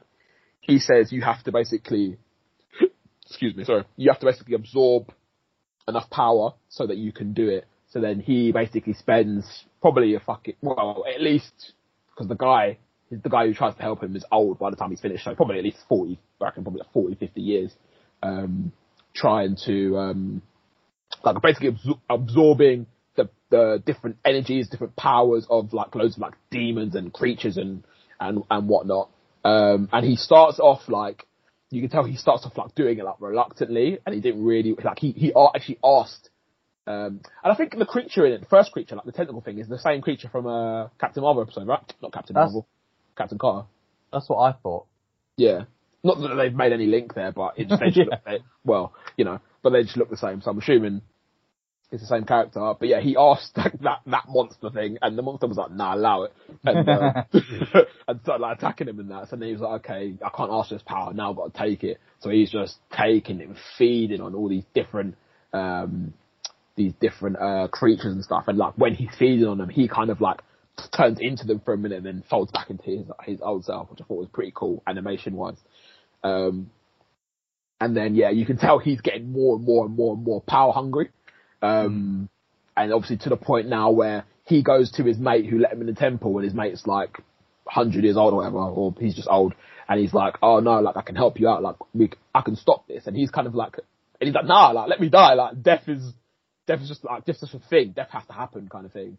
And he's like, no, I won't accept that kind of thing. So obviously he's doing all this for for Christine. Um, and then we get to so then um, we find out that uh, what's this? What's it called? So then we it goes back to New York in the the Sanctorum place. Um, at, at that same point we were probably like ten or ten minutes early in the episode with Doctor Strange contemplating whether or not he should go back in time and save and try and save Christine. But this time he decides, oh no, I can't do it. That's it's enough mourning for for today, kind of thing. Goes outside and the whole of New York is fucked up. Everyone's disappearing and shit. Like the world's a bit, the world's fucked up. The ancient one comes out and she's like, yeah, it's all fucked, mate. Like it's like who, it's like who fucked it? Yeah, it was you, kind of thing. So then she reveals that at that point, uh, when uh, they were the ancient one and uh, Doctor Strange came into conflict, she actually split um split him split him in two somehow. So one of them um, carried on in that in that regular journey in the Sanctorum place with Wong and everything like that, and the, she sent the other one to the Dark Dimension to do his dark what whatnot. And she says to the the good Doctor Strange, "You've got to fight the evil version of yourself because like you're the only one who can stop him basically, because otherwise the, the universe is going to be fucked up." And then the evil Doctor Strange comes out and he basically tries to appeal to the good Doctor Strange in terms of like, like, we can get Christine back kind of thing. Like, I know you love her because I love her. Um, and we can do this. I ju- I just need your help kind of thing. And the good Doctor Strange is like, like, nah, like, we can't do this kind of thing. Like, he's on the side of obviously the ancient one and everybody else, like, cause he's, he's seen what it, what it's doing to everybody else in the world. Like, everything's fucking disappearing and stuff then he's like, okay, if I can't, uh, if I can't take it, if I can't have it, then I'll take it kind of thing. So then they fight. They're blasting off sorcery energy and stuff. The capes are fighting each other, which I thought was hilarious. Um, uh, yeah, they're, in terms of animation, I thought this bit was sick as well, like just, like color wise and stuff. Like they're, they're, they're beefing off. Um, he ends up push, pulling him into like some other dimension, pretending to be Christine, like trying to appeal, trying to to appeal to him, and he's like, he was gonna do, Doctor Strange was gonna do it, then he was like, then he remembered like all the people that disappearing and shit, like Wong and that, and he's like, okay, no, I can't, I can't do it because it's not Christine, it's not you, like this isn't gonna happen, it's not gonna work. And then evil Doctor Strange is like, alright, fuck it, and I'm just gonna fucking beat you up, and fucks him up, fucks him up, and then takes him over his body. Then does the absolute point in time shit, like reverses it and whatnot. Christine's alive, but at this point, he's absorbed so many things, so many creatures or whatever. He's like turned into a monster. So Christine is alive. She wakes up and she's like, looks at Doctor Strange like, oh, what the fuck? Who the, who the fuck are you kind of thing? And he's like, Christine is me, but he looks like a fucking monster, innit? And then she's like, no, no, no, what's going on? Steven, is that? Cause obviously you can hear his voice, but what she's looking at is a, is like a, some crazy monster. Um, so she's like, oh, what's going on? What's going on? At the same time, the, uh, the universe is like fucking imploding. Then the Watcher comes out and he's like, the Watcher mean, meanwhile was like, I could help him out, but it's not really, yeah, it's not really worth it because doing Yeah. that will fuck up all the other universes. And then Doctor Strange was like, huh? Who, who said that kind of thing? So then obviously, it now go back to present time in the episode. The watch comes out and Doctor Strange's like, help me. And he's like, nah, bruv. You, you, you, you, put, you made this bed like lying it kind of thing. Like, Yeah. like, even if I could help you, even if I could help you, I'm still not, I still wouldn't help you. I was like, rah, I get it though. But then, so yeah, then he's with, so then the universe is like, fucked. Like everything's gone, yeah.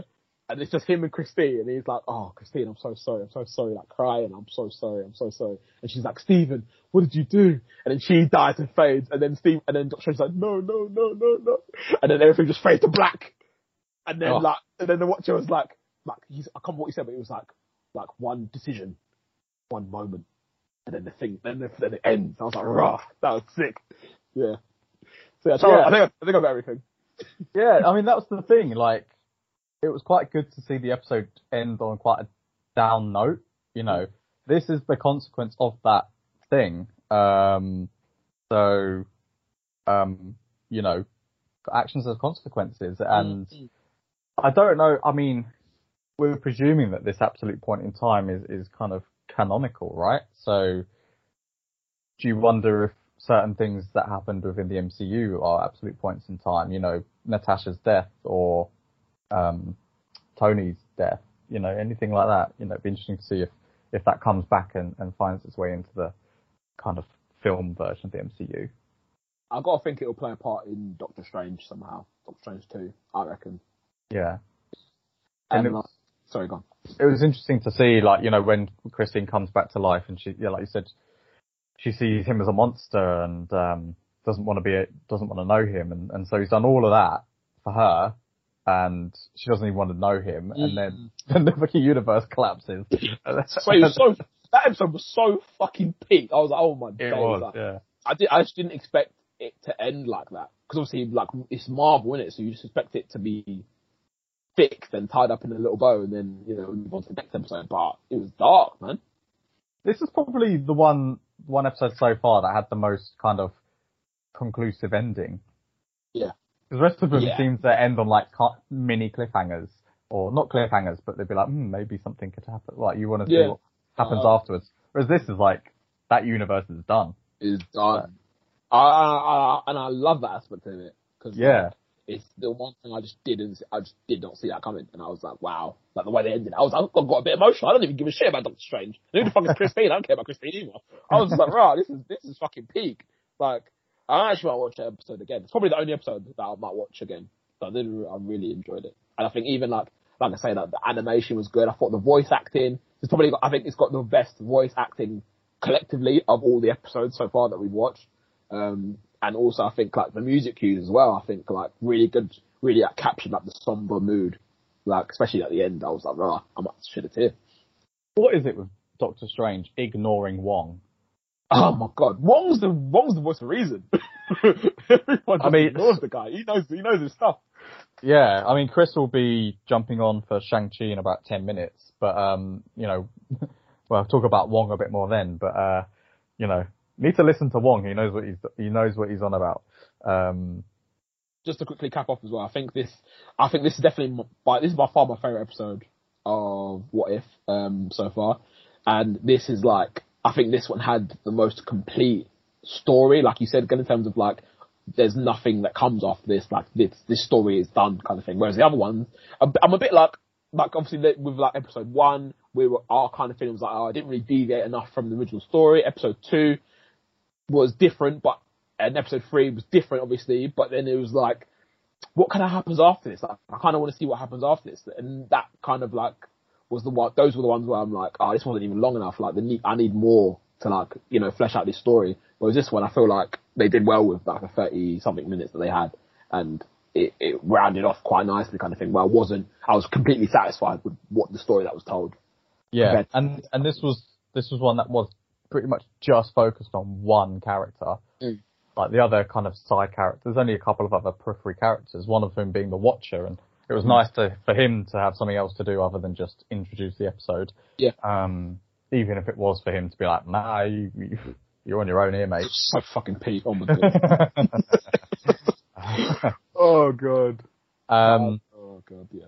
well, for true to form, my favourite episode of What If so far uh, is the zombies one.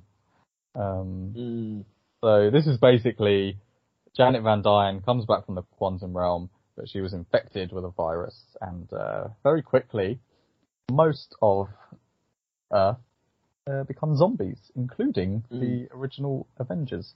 Um, so there are a few people left, uh, including Hulk, uh, Wasp, so Hope Van Dyne, Peter Parker, not voiced by Tom Holland, Bucky Barnes, Okoye, Sharon Carter, Happy Hogan, and Kurt, who is from uh, Ant-Man series. Uh, they learn that there's a potential cure at a kind of military base. Um, they kind of make their way there with a few people dying along the way, uh, and find that Vision is there. Um, and his Mind Stone can reverse the virus due to some sort of like brain activity thing. Um, and he, he's been working on, so he cured Scott Lang, although only his head, uh, but is basically using, um, T'Challa, uh, as like living food for Wanda, who has become, uh, Scarlet Witch, but zombie. Uh, Wanda escapes, uh, kills a couple more people.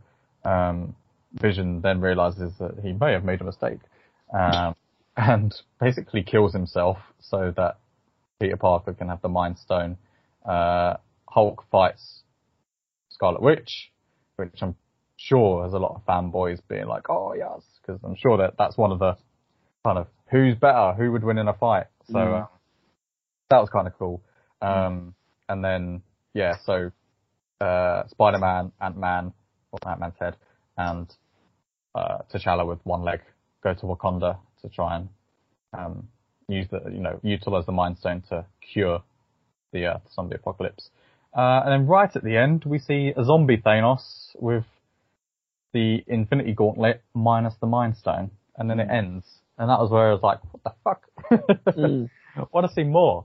So, with this episode, I can't I imagine this episode was PG-13 because there's people being split in half, Yeah. head, heads being chopped off left, right, and centre, Vision committing suicide.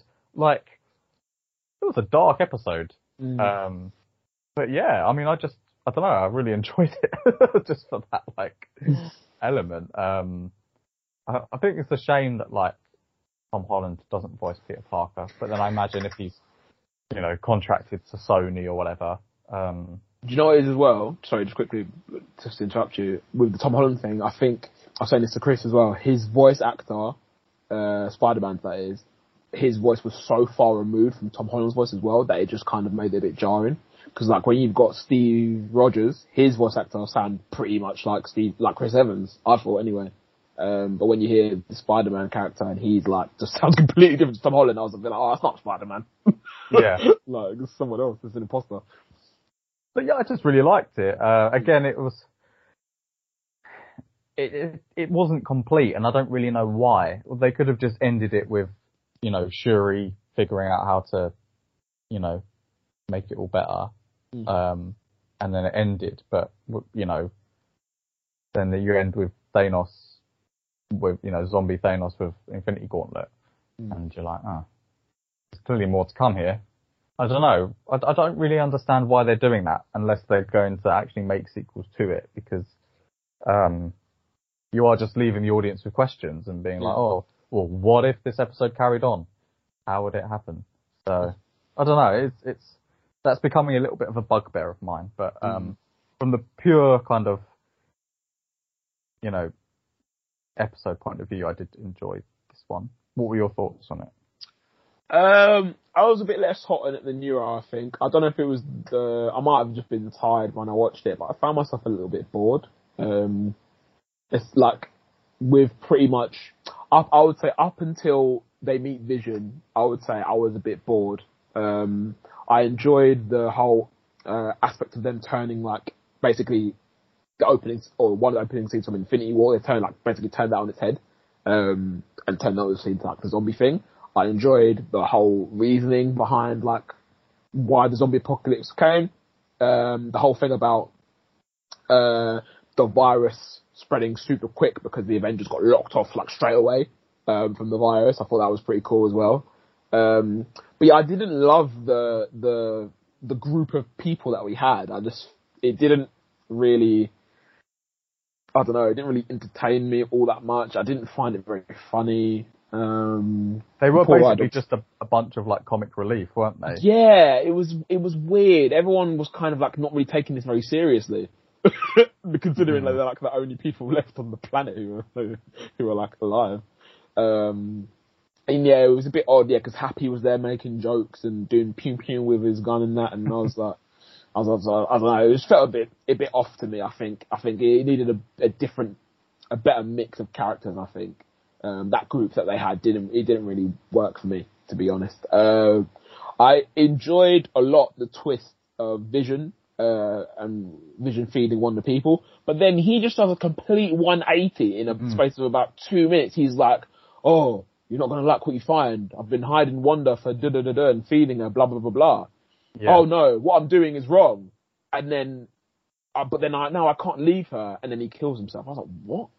Yeah. I was like, "What?" I was like, this doesn't even, this doesn't even make sense. Why would you kill? He went from zero to a hundred real quick. Literally, so quick. I was like, why would you kill yourself? I was, and it was this thing of like, you could even like, there I feel like there's so many ways that you maybe you could have gone out of that, or I, I don't know, not to the point where you like, you just one literally one minute ago you were protecting Wanda, and then 30 seconds later you realized you're wrong. 30 seconds, 30 seconds after that, now you said, okay, I need to kill myself. Don't you not think you'd be a better help to humanity alive doing your job rather than just giving a stone to Peter Parker, who can't use Yeah. the fucking stone? Or maybe he can actually.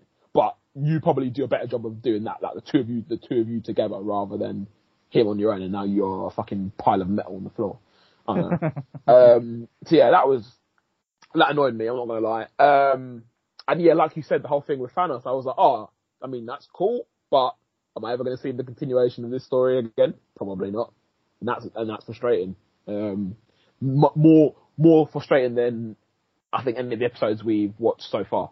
Because this is, this is the, has, is the most interesting aspect of that story. Like, what would a zombie Thanos, like, what's a zombie Thanos going to be like? like? And then obviously, if there's a zombie Thanos, like we're going to get a new team of Avengers kind of thing, and yeah, but then we didn't get that. Also, the idea of I just remember this as well. The idea of Hope turning into a giant after she'd been uh what's it called? After she'd been zombified, and then obviously helping them cross the thing.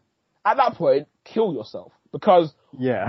or, Why or would you micro wa- shrink. yeah, or shrink back down because why would you want a giant zombie to fight? I was thinking like, okay, uh, literally, as she was getting them across the uh, the board or whatever, I was literally thinking, okay, so she's going to shrink down, right? Or they're going to kill her, right? Or she's going to be smart enough to kill herself, but they're just fucking jo- fuck off and then leave her there with a jolly up with all the flipping zombies and that. And then yeah, she come, obviously she comes back. Lucky for them, she didn't kill them. But I just thought that was such a a stupid um contingency that you didn't take kind of thing. Like she could have just mashed up all of you. And yeah, just from a logical point of view, that that that got on my nerves. Mm. Um, but yeah, I think overall this one's fine. Um, it kind of like brought me back down a bit because I was on quite a high from the Doctor Strange episode. But after this one, I was a bit like, okay, yeah, cool, it's fine. It's not bad. I don't think any of the episodes. I don't think any of the, any of the episodes are bad. But um, like I said earlier, like the only one so far that I feel like I I would even think about rewatching is the Doctor Strange one. It got pretty dark. You know, the last two have, been Yeah. thematically quite dark. Um, yeah, I like I like that. Uh, I do like that. Um, direction. direction, yeah, that they're going in now, like with this whole the, the darker stuff. Yeah, it's definitely interesting.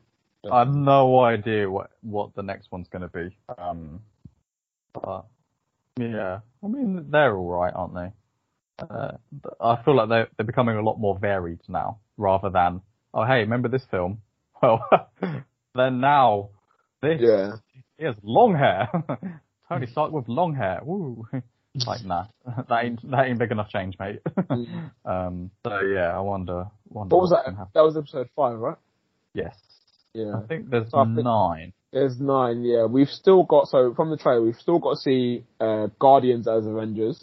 We've still got to see Iron Man, uh, Killmonger saving Iron Man, uh, and we've still got to see. I felt like there was another. There was one with Gamora where she's got Thanos' like sword thingy, so I think she's the bad guy. I don't know what episodes they're going to be in, but off the top of my head, I was thinking there's still things that you know we've got to look forward to. But I think overall, this series is is fine. Um, I think me and you, and even Chris actually, like, we're not big animated series guys. Um, even though I wish I was, but I'm just not really. I just can't really get into it the way I get into live action things.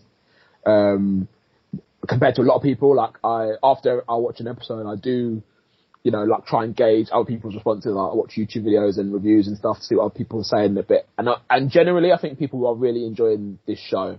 Um, whereas I am overall, I would say I'm middle of the road. Like if they said we're not going to do another season, then what if? I'd be like, cool. Like it wouldn't really bother me all too all that much, to be honest. Yeah, and and I think like the fact that they're basically playing within the the wheelhouse that we already know. Mm. I get why they're doing that because it's basically, you know, what if things from the Infinity Saga were slightly different, Mm. but part of me just thinks like I'd like them to just introduce different characters that we've not seen before. Um, and I get why they're not because if we've not seen them in the MCU yet, then we're not going to see them kind of in this show. But I don't know. So I'm just yeah, I- I'm not whelmed. Shall we? Shall we say? Yeah. Uh, but you know, we'll, we'll see. They're they're certainly getting a bit more varied, and, and that's that's interesting. Um, like you said, we've not really seen many of the. Uh, I don't think we've seen Gamora at all, um, no. and there's a few other characters that we've not seen much of. I mean, Captain Marvel was right at the end of episode three, I think, but other than that, not too much. Mhm. Um, so, I mean, Chris should be here soon. Uh, but we can't really hold off talking about Shang-Chi any longer. Um, so is this the 25th MCU film? I think so. Yeah. I want to say 25th. It's either Um, 25 or 25 or 26. So this is, yeah, we're we're being introduced to our newest hero. Um, and it's also chronologically the first origin story we've had since probably Ant-Man. Ant Man, yeah. It, no, uh, Captain. Oh no, Captain Marvel. Does that count? well, Cap- I mean, that's why I said chronologically, because Oh, Captain okay. Marvel was like 90s. And, Oh, got you, got you, got You know what I mean? I'm being a bit pedantic there, Yeah. but it is. um, the- It's the 25th, by the way. 25th film. okay, 25th. So, um, yeah, so we're introduced to Shang Chi. Um, so he starts off I think called Sean. So he's in San Francisco with uh, his good friend Katie, um, and uh, they work in valet. Um, I've also just realised I've missed out the entire prelude. Uh, so, uh, so basically, yeah, over thousands of years, uh, Xu Wenwu, um, he discovers the Ten Rings way back when, and he becomes immortal, uh, and he uses them to like conquer areas, topple governments, become super powerful, create his organization, the Ten Rings. Um, he then like looks for this mysterious village called Ta Lo, which is uh, has mythical beasts, wants to expand his power even more. Uh, but he falls in love with one of the visit, uh, villagers, um, Ying Li. Uh, so then she leaves with him, and they have two children. One of them is Shang Chi. Uh, Wenwu abandons the Ten Rings to sort of raise his family, um, you know, turn his back on that power uh, for love. Um, then his wife dies. She's eventually murdered by enemies of Wenwu, uh, and then he then takes the rings up again to, to kind of get revenge. And uh, in this time, Shang-Chi is, is sent on a mission to America to basically assassinate someone. Um, but then he kind of goes missing because he wants to kind of turn his back on that life as well and, and just be normal. And that's when we see him in San Francisco as the, with the name Sean, uh, with Katie. Um, then essentially they're, they're on a bus, just casual, and then, uh, a guy with a, like a razor sword, was called Razor Fist, starts attack, starts attacking him, fucks up the bus, um, and then Shang-Chi basically like beats all, beats a load of guys up with his decent martial arts, and Katie's like, "What the hell? Who the hell are you?" Uh, and then Shang-Chi's like, "Yeah, I think that's my dad. He's a pretty bad guy." Um, he also has like a coded message from his sister, um, Xialing. Uh, they go to Macau, um, where she is. She's got like a like a, a fighting kind of ring uh, enterprise um, where Abomination and Wong are fighting for money, um, which we can expand upon later. Um, so essentially, it's one of these sort of, you know, children against their parents type Mm. dramas. Uh, Shang-Chi doesn't want to be like his dad, wants to try and have a better life, uh, you know, be a better person. Um, Wenwu wants to, he, he believes that his wife is still alive and is being kept, um, behind this door in Ta Lo. Um, so he wants to, he finds a way of, of getting there at a certain time, um, you know, when, you know, the, ma- the stars align or whatever. Um, the Shang-Chi and Katie find a way to get there first. Uh, then there's a big fight between um, Shang-Chi and the members of Ta Lo and, and Wenwu and his uh, Ten Rings organization, which gets very mythical and, um, you know, kind of supernatural towards the end. Um, but yes, let's get into the nitty gritty. Um, Obi, what did you think of this film? Um, so I, um, I enjoyed it. I think it's a, I think it's a pretty good film in terms of origin stories for the MCU. I think it's definitely up there uh, with the better ones. Um, I think that uh, the fight choreography or and the the fight scenes in this film is probably. I need to watch Winter Soldier again, but it's probably the best we've seen um, in the MCU so far. I would say, like, and I think it helps when um, I think uh, sorry, what's the main what, the main the main actor? What's his? Do anyone know his real name? Simu Liu? Yeah, so him, uh, uh, the what's it called? The dad, I think, the mum, I think, and also the sister. I think they did majority of their own stunts. Um, they all know they all know martial arts, which I think when filming it, I think definitely makes for a better watching experience because they don't have to cut it in a certain way to make sure you can't see the person's face. Yeah. Um, and it'll only be the stunt person. So I really, really enjoyed the fight scenes. I think they got, uh, they got better and better and better, um, up until the dragon fight, which wasn't as, uh, entertaining because obviously that wasn't hand to hand combat. That was more just like, we have to shoot down these dragons and all stuff like that. Um, I really enjoyed like the chemistry between, um, what's it, uh, Shang-Chi and, uh, uh, Katie? Is it Katie? Yeah. Yeah, and Katie, I think they had a really good, friendship. yeah, they had a really, exactly, and it wasn't, it didn't have to be, uh, they secretly love each other kind of thing. It was just, these two are like best friends kind of thing. And like, um, like they love each other, but obviously in a brother sister way kind of thing. I think that's really cool as well.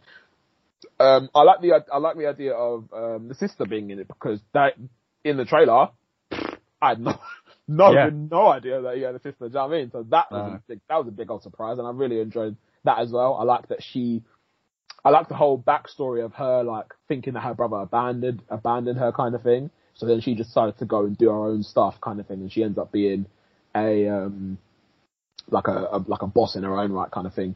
And someone said to me, this is just a little side point, that they wish that that town, so it was Macau that they that, that she was in. Um, someone said Yeah. they wish it was um, Madripoor.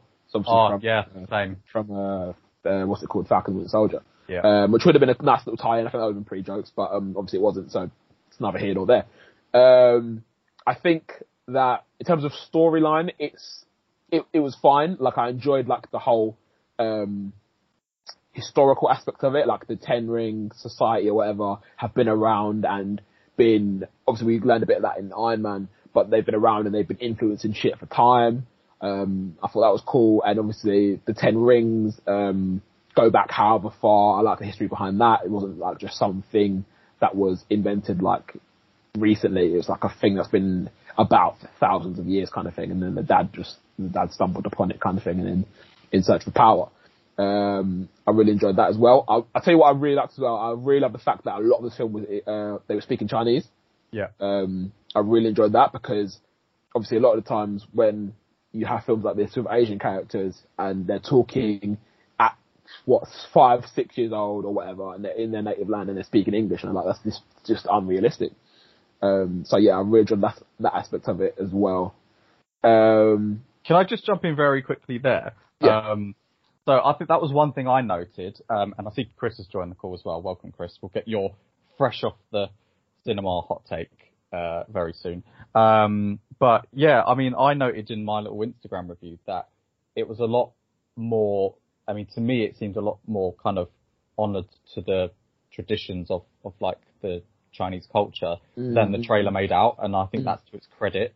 Um, and it was also really interesting that Awkwafina's character Katie she says at one point, she's like, my Chinese isn't very good, you yeah. know, because she's like second generation and so she's just yeah. grown up American. Yeah. Um, so I find that really interesting. There's like a, a kind of, even within the Asian characters, quite a, a lot of kind of difference there in terms of like how tied to their culture they are. Um, yeah. So I found that really interesting. Um, I was, to your point as well, I was, um, just what I found quite funny is the guy who she says that to, who says, uh, who Katie says, um, I can't speak that good Chinese. He says, oh, don't worry, I speak ABCs, uh, which made me laugh. Um, but because I was thinking, oh, he means alphabet, but actually he, apparently that stands for American born Chinese. Um, oh, I didn't yeah, get that. No.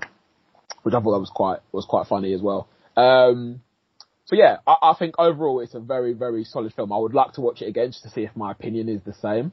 Um, I think that this film tries quite hard to be funny, and I actually don't think it's that funny.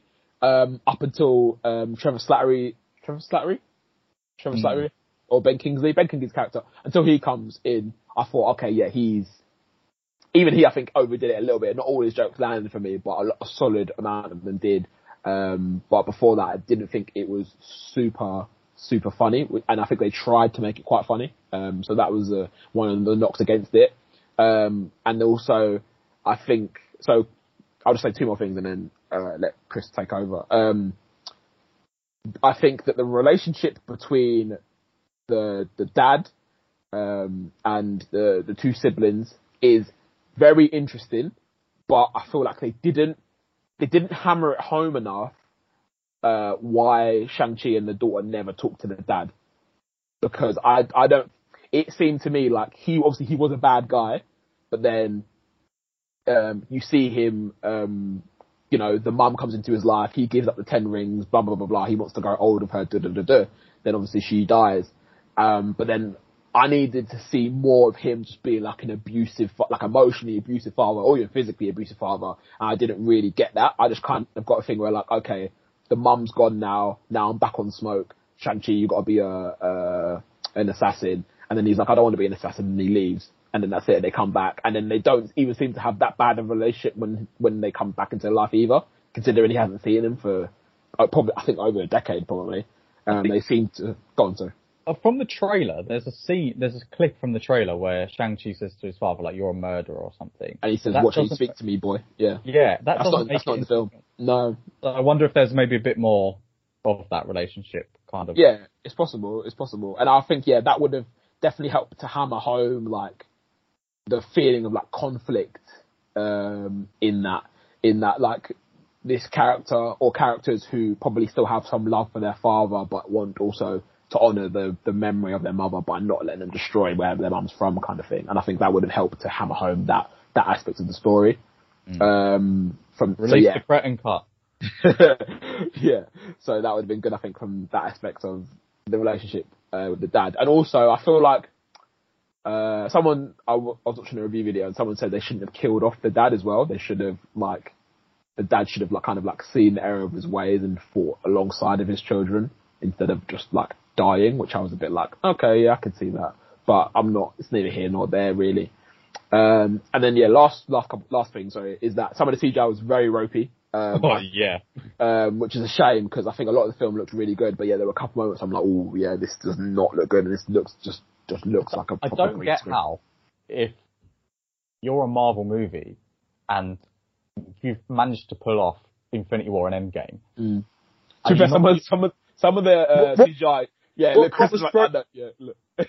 some of the what um, part CGI was ropey? Infinity War. Uh, the I thought pretty much a lot of the third act I would say. Like when, not the dragons bit, the dragons look cool and all that, the little monsters thing, but there's bits where like Shang-Chi is kind of like, um, the background behind Shang-Chi, I was just like, this looks really fake.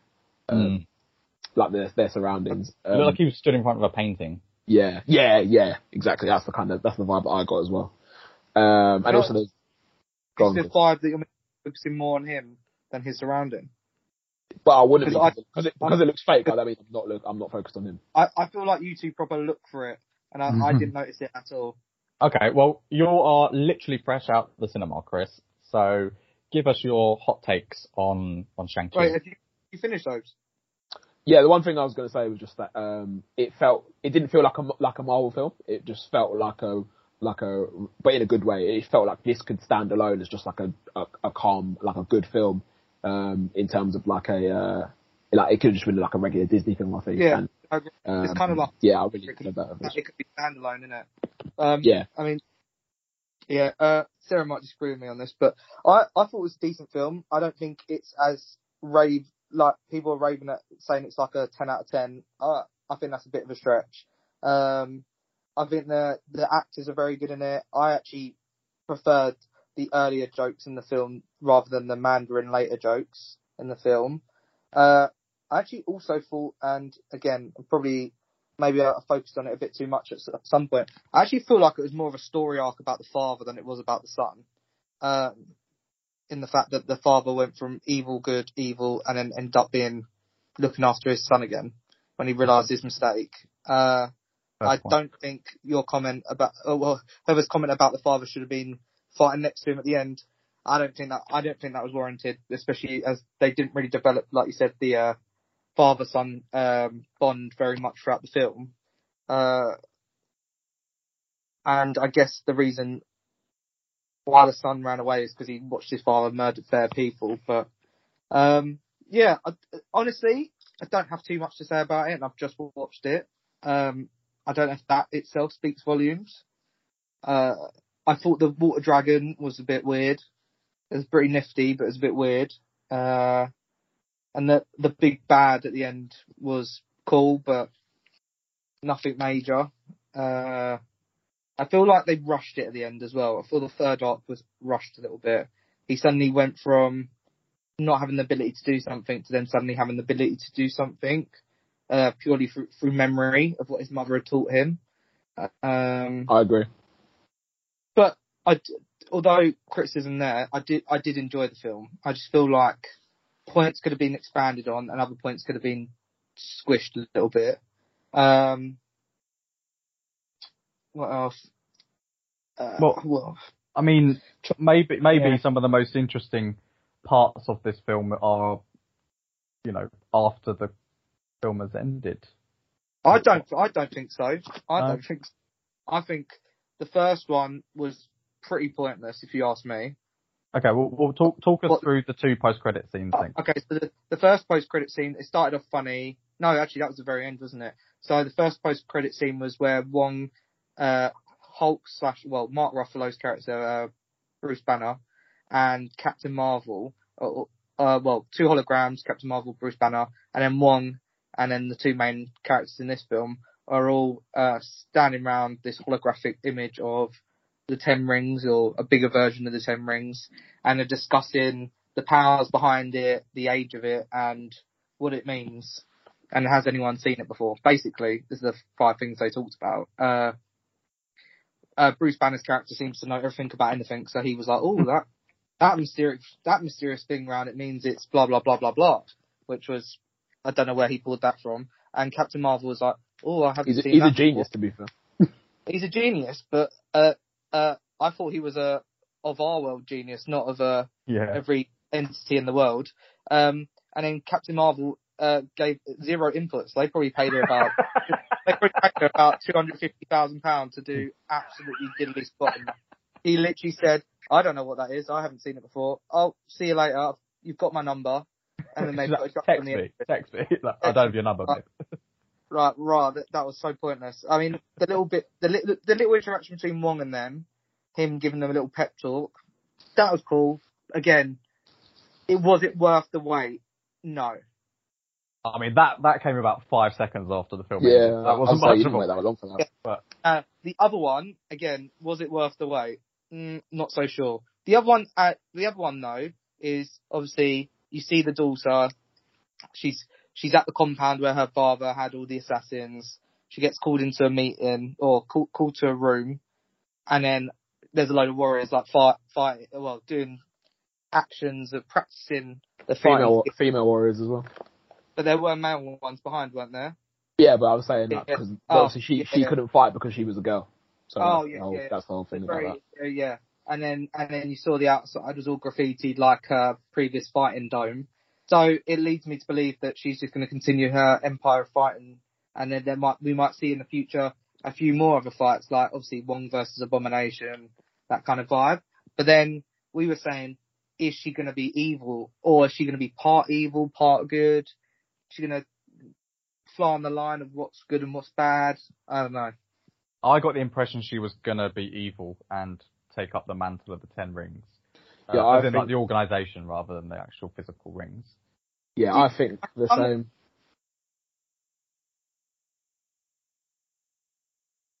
Hello. Oh, I thought Obi was saying something. So No, you interrupted me, so I'll let you speak. I, I thought you both gone then. Uh, Chris, carry on. What were you gonna? What were no, you that's it. No, no, go on, Oh. carry on. hopes?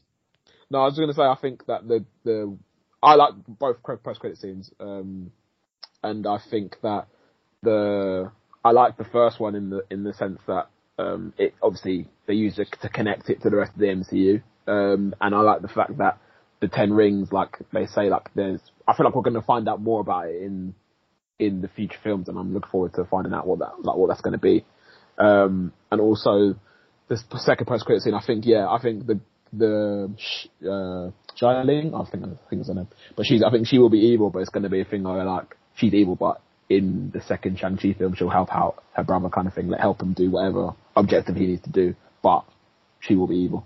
But yeah, that's what I was going to say. I think the first post credit scene um, is interesting from a point of like straight away orienting Shang Chi as an Avenger, Mm. or at least you know adjacent. Um, and I guess it's interesting from the point of view of like the characters they used, as in like who could be like senior figures within the next Avengers bunch. Mm. Obviously, we've got no Cap or Iron Man. Um, everyone's assuming Doctor Strange will be one of the leaders, but we don't know. You know, if he fucks up completely in Spider-Man 3, then maybe not. Um, you know, so Captain Marvel being a prominent person there, despite her lack of input. Um, I also think that you can't read too much into that because uh, Brie Larson has worked with De- Destin Daniel Cretton, who's the director, on all of his films. So um, Oh. it was kind of, you know, if you know his work, you you'd be like, ah, she's definitely going to turn up at some point. Are Um, they are they friends or what? uh, I think. Well, I think they she's they might be because she's been in all of his films, um, including Short Term Twelve, which I think was his directorial debut. Um, that's a nice indie film. Um, so yeah, I mean, they were. I feel like they were both important mm, future narrative, whereas normally at least one of them is just a bit of a joke. Um, Mm. But yeah, I mean, what did you guys think of of like the Wong and Abomination fight? Um, it seems like Wong is able to control Abomination um, and takes him back to some sort of prison. Um, are we assuming Abomination is going to be in She-Hulk? Uh, go on, Chris. Oh, uh, I didn't think he took him back to a prison personally. I just thought he was. I thought he just knew him. Ah, right. Well, like a he's a friend from work type thing. Maybe because he just took him back in that circle, and they were just kind of pally after the fight, weren't they? But maybe, maybe, maybe he's maybe he's in a uh, a sorcery prison. I don't know because that abomination didn't look like the abomination from Hulk One, by the way. No, I thought Um, well. it looked had, like like, had like gills, or something. in- Yeah, he look more like a Atlantean uh, abomination. Um, I I think I think there's a possibility of loads of characters coming up in She-Hulk. So yeah, I don't I wouldn't say that. I think there's a good chance he probably would appear in She-Hulk because isn't she meant to be rostered with a load of different superheroes and villains and all sorts? Isn't um Tim Roth confirmed to be in She-Hulk? Oh, is he? I think so. I could be wrong actually. Yeah. Um, but I was just going to say, I think that that really disappointed me that Wong abomination thing. I just thought it was really pointless. Um, I obviously they, they fight for maybe ten seconds and then they make a joke and then they, yeah they go back and they go back through the sorcery circle thing and you don't see anything else of that. And like that was quite a thing that got people quite like excited for the in the trailer. Like, oh, what's that going to link into? And in the end, you don't even know because they don't really mention it. I think it was really stupid. I think it could have cut that out and the film would be exactly the same. I mean, that bit felt like a post-credits scene, Yeah, but happening like in the first act. It was or second act. It was weird. Um, what is it with like Marvel and these kind of fighting arenas? Because it very much reminded me of Spider-Man One. You know when he puts on that really shit costume and fights Mm. that guy in, in the kind of bare knuckle arena. I don't know. There's just like, and obviously in Ragnarok, on a slightly different level, they, they're fighting. I don't know. Um, it's interesting. There's a couple of Easter eggs in that bit as well in, in that fighting dome. Um, just quickly again, sorry, before you say that, um, yeah, Tim Roth is, according to Wikipedia, Tim Roth's going to be in She-Hulk, so oh, okay. looks like that's Um, going to have the little link. So yeah, there's a in you know there's like people fighting in sort of like glass uh, cages. Um, one of the people has what looks like the Extremis uh, virus from Iron Man three because he glows orange when he's being. Yeah, Pardon? yeah, it did. Yeah. And then also apparently the, the woman he was fighting was apparently one of the uh, Black Widows from the Black Widow film. Oh yeah, Uh, that's cool. I read up on that, so um, it's not that I wasn't I noticed it, um, so I can't claim credit for that. But uh, yeah, so just interesting little tidbits. Um, it was a shame because I'd read um, some article a few months ago that said, "Oh, Ben Kingsley going to be in Shang Chi," and I was like, "Oh, well, that's you know sort of ruined something that they hadn't featured in the marketing."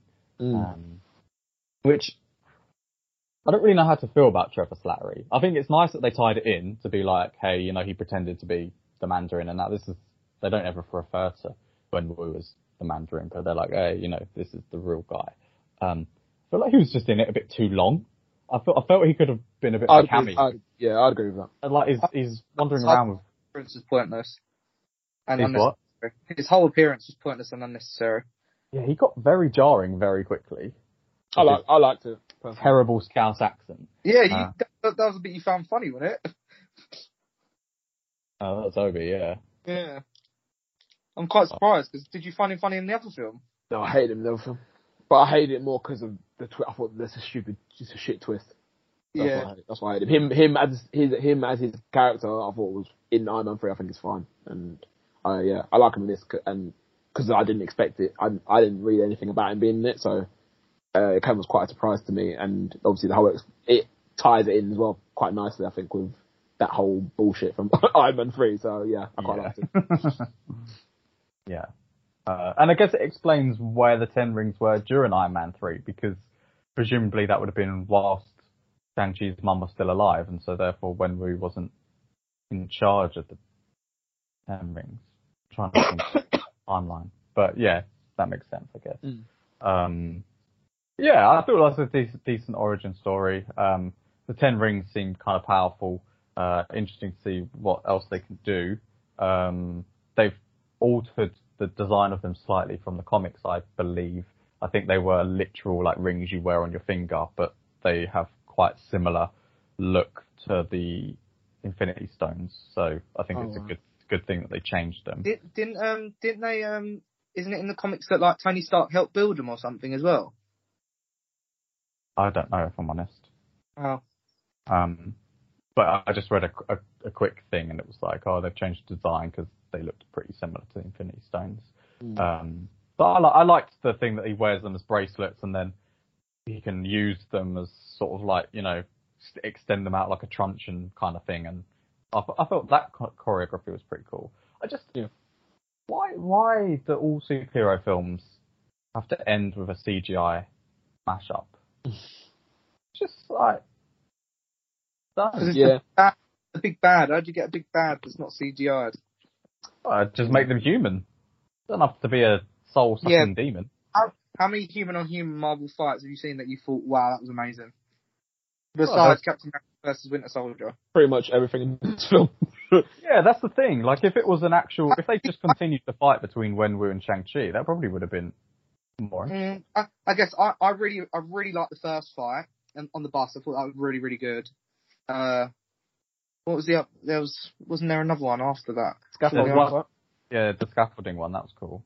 Yeah, that was cool. And then the ones after that, they were alright. They were just kind of like presenting us with what he could potentially do, wasn't it? And then and then that was it really. And then he fought his dad, and that was pretty brief.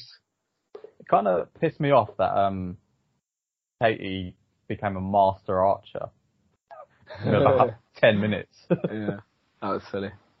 but you know, I I, I, I know that the humour maybe wasn't your kind of thing initially, Obi, but I the first so my the first part of the film when when we we see him through the ages, uh, and then when he goes to Ta Lo, that was to me, I didn't like that. It was too Oh, really? fairy tale Disney, Okay. and I was like, nah, yeah, Mm. that that you're you're losing me. And the CGI when the car falls off the cliff and he's looking down the cliff, that was terrible. That CGI. Mm. Um, but to me, it felt too much like one of those fairy tale style Disney's, you know, like Beauty and the Beasts and Mm. you know Cinderella, Mulan, that type of thing. I was like, nah, you need to aesthetically make it different. But then when you got to like, um, so Simu Liu and Awkwafina, I think had really good chemistry. The fact Yeah. that they stayed platonic was good. But like, even in the beginning when they're doing their like valet job and then they go karaoke and they get home too late and they go to her grandma's house, like to me that was that was there was quite a good energy there and they had you know Mm. they just seemed Yeah, like regular people yeah, which not a lot of the characters we see you can relate to in that in that level. I saw things that I'll be like, oh, well, we've definitely done that before, you know, staying out too late and just chilling and whatever. Whereas you know, Tony Stark's a billionaire and Captain America was a soldier and then became a super soldier. So that you not that none of them are particularly relatable. I'm Mm. not saying I'm, I can see myself in Shang Chi, but at least at the beginning I did, and even at the end when they get Wong drunk and they start singing, um, was it Hotel California? Yeah. Like I really like that kind of. yeah, that was good. That was good fun. Yeah. That's Yeah. I mean, um, I don't know if it's just the usual kind of playing dumb, but Simu Liu said that he doesn't know which whether he'll appear in any future MCU films. Um, but I mean, of any of the ones that are already released, um, announced, do you foresee him being in any of those? Um, of the ones that have been announced, um, I don't know. You know, I reckon probably not. I think, or maybe he'll be in like a post-credit scene. I was gonna say potentially Eternals because if his if, if his artifacts are that old Mm. and we we suddenly learn about the Eternals, maybe they know something about it, but not in these, not in the upcoming films. I think you got to wait a little bit. What? Because this wasn't this film. This was never meant to be on the roster, and he he actually went to them and said he pitched this to them, didn't he? I think I remember seeing a thing saying he tweeted saying he wants to be in a Marvel film, but I don't know about him pitching it. I'm not sure about that one, but I know Oh, he. I he might have, to be fair. I don't actually know, but I know he tweeted saying I want to be in a Marvel film or something along those lines.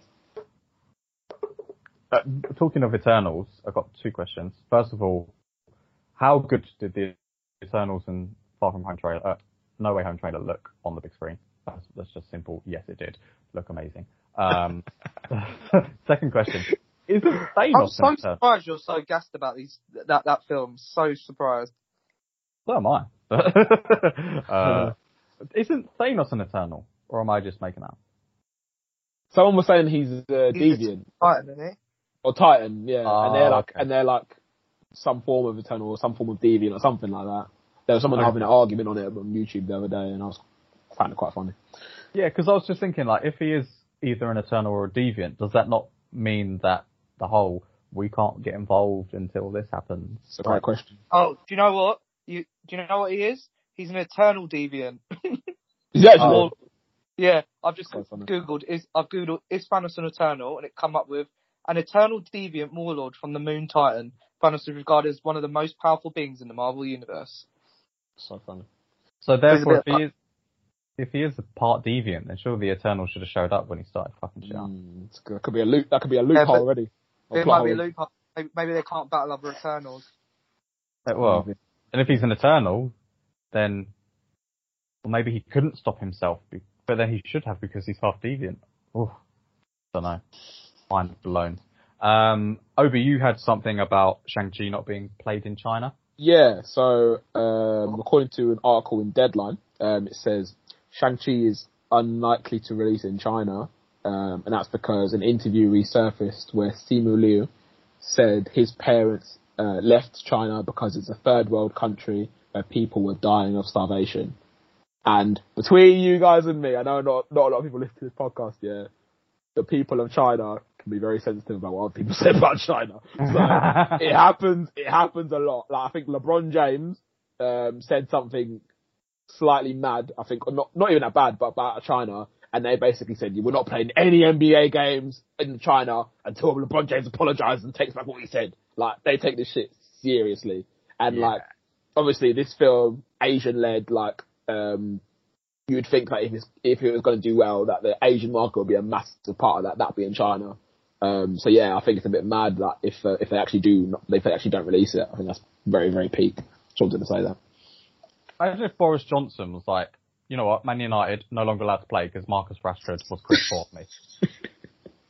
it's mad, uh, honestly. Like, it's, it, it, it- well, you know, it's obviously it's a bit of a bit of a mad one to say about another country because I don't I don't know what goes on in China, but from the outside looking in, it seems a bit crazy. We're not be able to release this episode in China now, Obi. Thank you.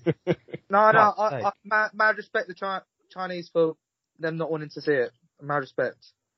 Fair enough. Um, uh, do we know how much this made? It made There Like- were bare people in the cinema today. it made that's There good. was there was probably about I don't know, probably about 10, 15 seats not free. that's Out of nice. the whole 60, 70 seat thing. And this is what ten days after release or nine days after Yeah, release. That's like- pretty sick. Th- They they gave us the option of so because we went together and she was like, yeah, there's only five seats where you can sit to like in a row where Mm. you can sit two together. Otherwise, she was like, otherwise we split you up. we were like, we're not going to split up, are we? it's like what? Mm.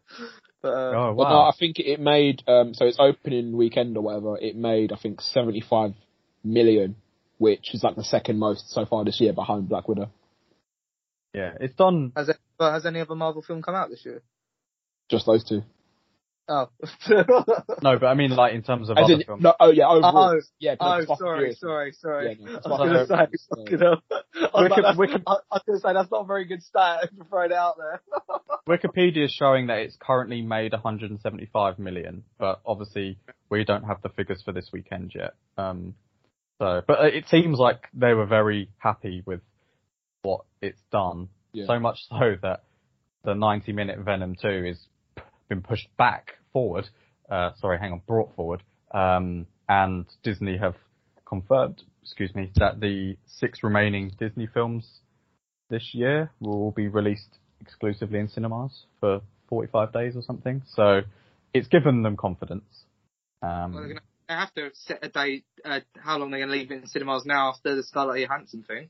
yeah. Apparently that's um, pissed off the Russos as well. So apparently they were in talks to do another Marvel film, but uh, then they got worried that you know they might only earn 50 million rather than 49. So uh, you know when you've got directors on the breadline, um, you know every penny counts. So The uh, thing, if they do another movie, they're probably it's probably going to be like later in the line now, and it'll probably be by by the time where cinemas are fully packed again, and the amount of money they're making from the cinemas is going to be as good as it was before, probably.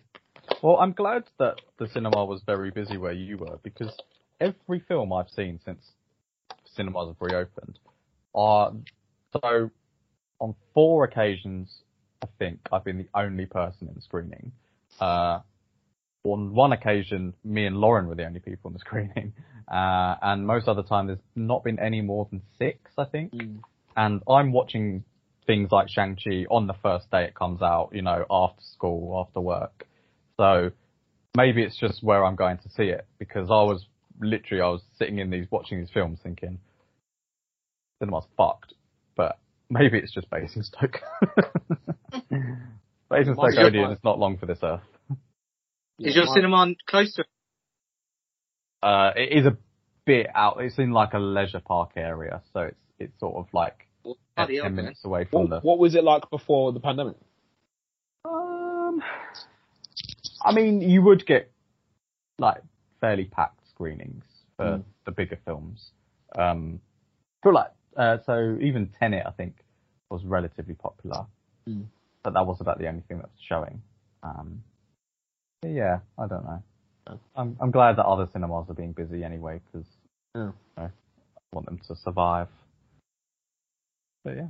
So what's what's coming out in the coming weeks that people are gonna watch? I actually have no idea. I don't know.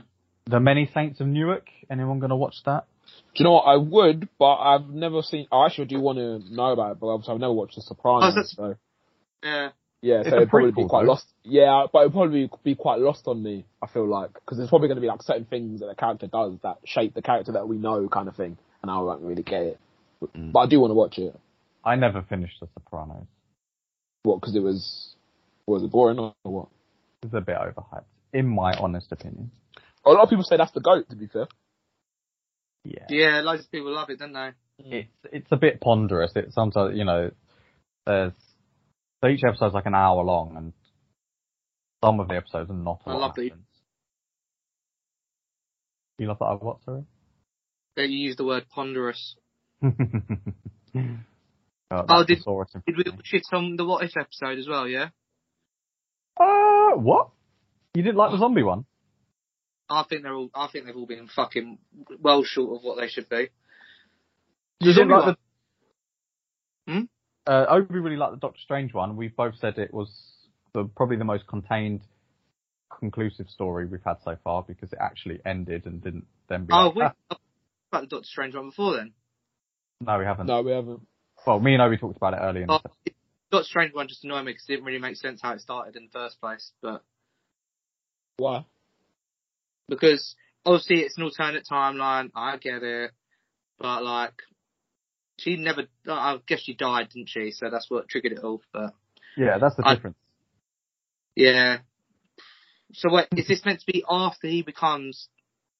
Actually, probably is the better one. It's probably a good one. I think. I think it got a bit too. Uh, I think convoluted is the right word. Maybe it got too a bit too much towards the end of it. But I do think it's probably the most uh, start to finish one out of all of them. The Doctor Strange one. So what was I on the zombies one? Zombies one. Well, let's let's let's start with uh, why was the wasp? Why did she stay giant when she when she um, turned into a zombie? Because that's really stupid. Uh, why did Vision suddenly? Why did Vision rip out his stone out of his head? And then why did Vision? Uh, uh, what did he do? He I can't remember now. Vision was just bare dumb as per usual in every film. Uh, yeah. I Yeah. don't know. I feel like it, it, it's the same thing for most of them. Like, if they were a bit longer, explained a little bit more, we saw a bit of depth in other places, and it like had a, had a beginning and an end. They would like hit so different. I feel like the end of that, I was expecting something else to happen, and it just ended. And then you saw Thanos. Oh, great, good laugh. Thanos has got the thing, and he's a zombie as well. Cool, whatever. But like, I don't know, like. And then, I to believe that they took the stone off of Vision, and then they couldn't figure out a way to reverse it, like Vision thought they could? What? Um, Isn't yeah, that- we don't really see what happens. I thought they would get to Wakanda and then everyone would still be a zombie. That would have been Is a cool ending. But but then we see after that, don't we, that Thanos has got uh five of the how many Infinity Stones on it? Yeah, One, six. But he's got five of the six because he doesn't have the one on the on the centerpiece of his hand. Yeah, which is the Mind Stone. Yeah, I don't know. I I feel like it started off quite well. It's quite jokey. You could probably tell when who who was going to die and when and whatever. Uh, but yeah, it just yeah. Fair enough. Well, But I expected more from it. I was, that that was one. I I I I'm, I'm I agree with you. I'm quite surprised it was a was it PG, wasn't it? Or twelve was it? well, you presume they would have stuck within the 12, but yeah, I mean, like I was saying, it's pretty brutal. People being ripped in half and shit. Yeah. I don't know. I I I feel like I like the stories they're going with, but they just haven't really hit the nail on the head with them. And that's Yeah. that's just that's just a brief explanation of what how I'm feeling about them, really. Fair enough. Well, on that bombshell, we will uh, wrap Peace. up wrap up recording there. Um, you can follow us on Twitter and Instagram. Uh, we are YAC Podcast 17 on Twitter and Your Average Critics on Instagram. Um, we're trying to do short reviews of on Instagram of films we've seen, including uh, older ones that we may be watching in our kind of spare time. Um, so people seem to love old school, um, which is surprising, but hey ho. And, and, and Uh, Cop Shop, mate. And Cop Shop, yeah, particularly in Brazil. So obrigada. Um, but yeah, so check us out, follow us, uh, check out our previous episodes, and uh, give us a little five star review on Spotify or iTunes. Keep it safe. Peace.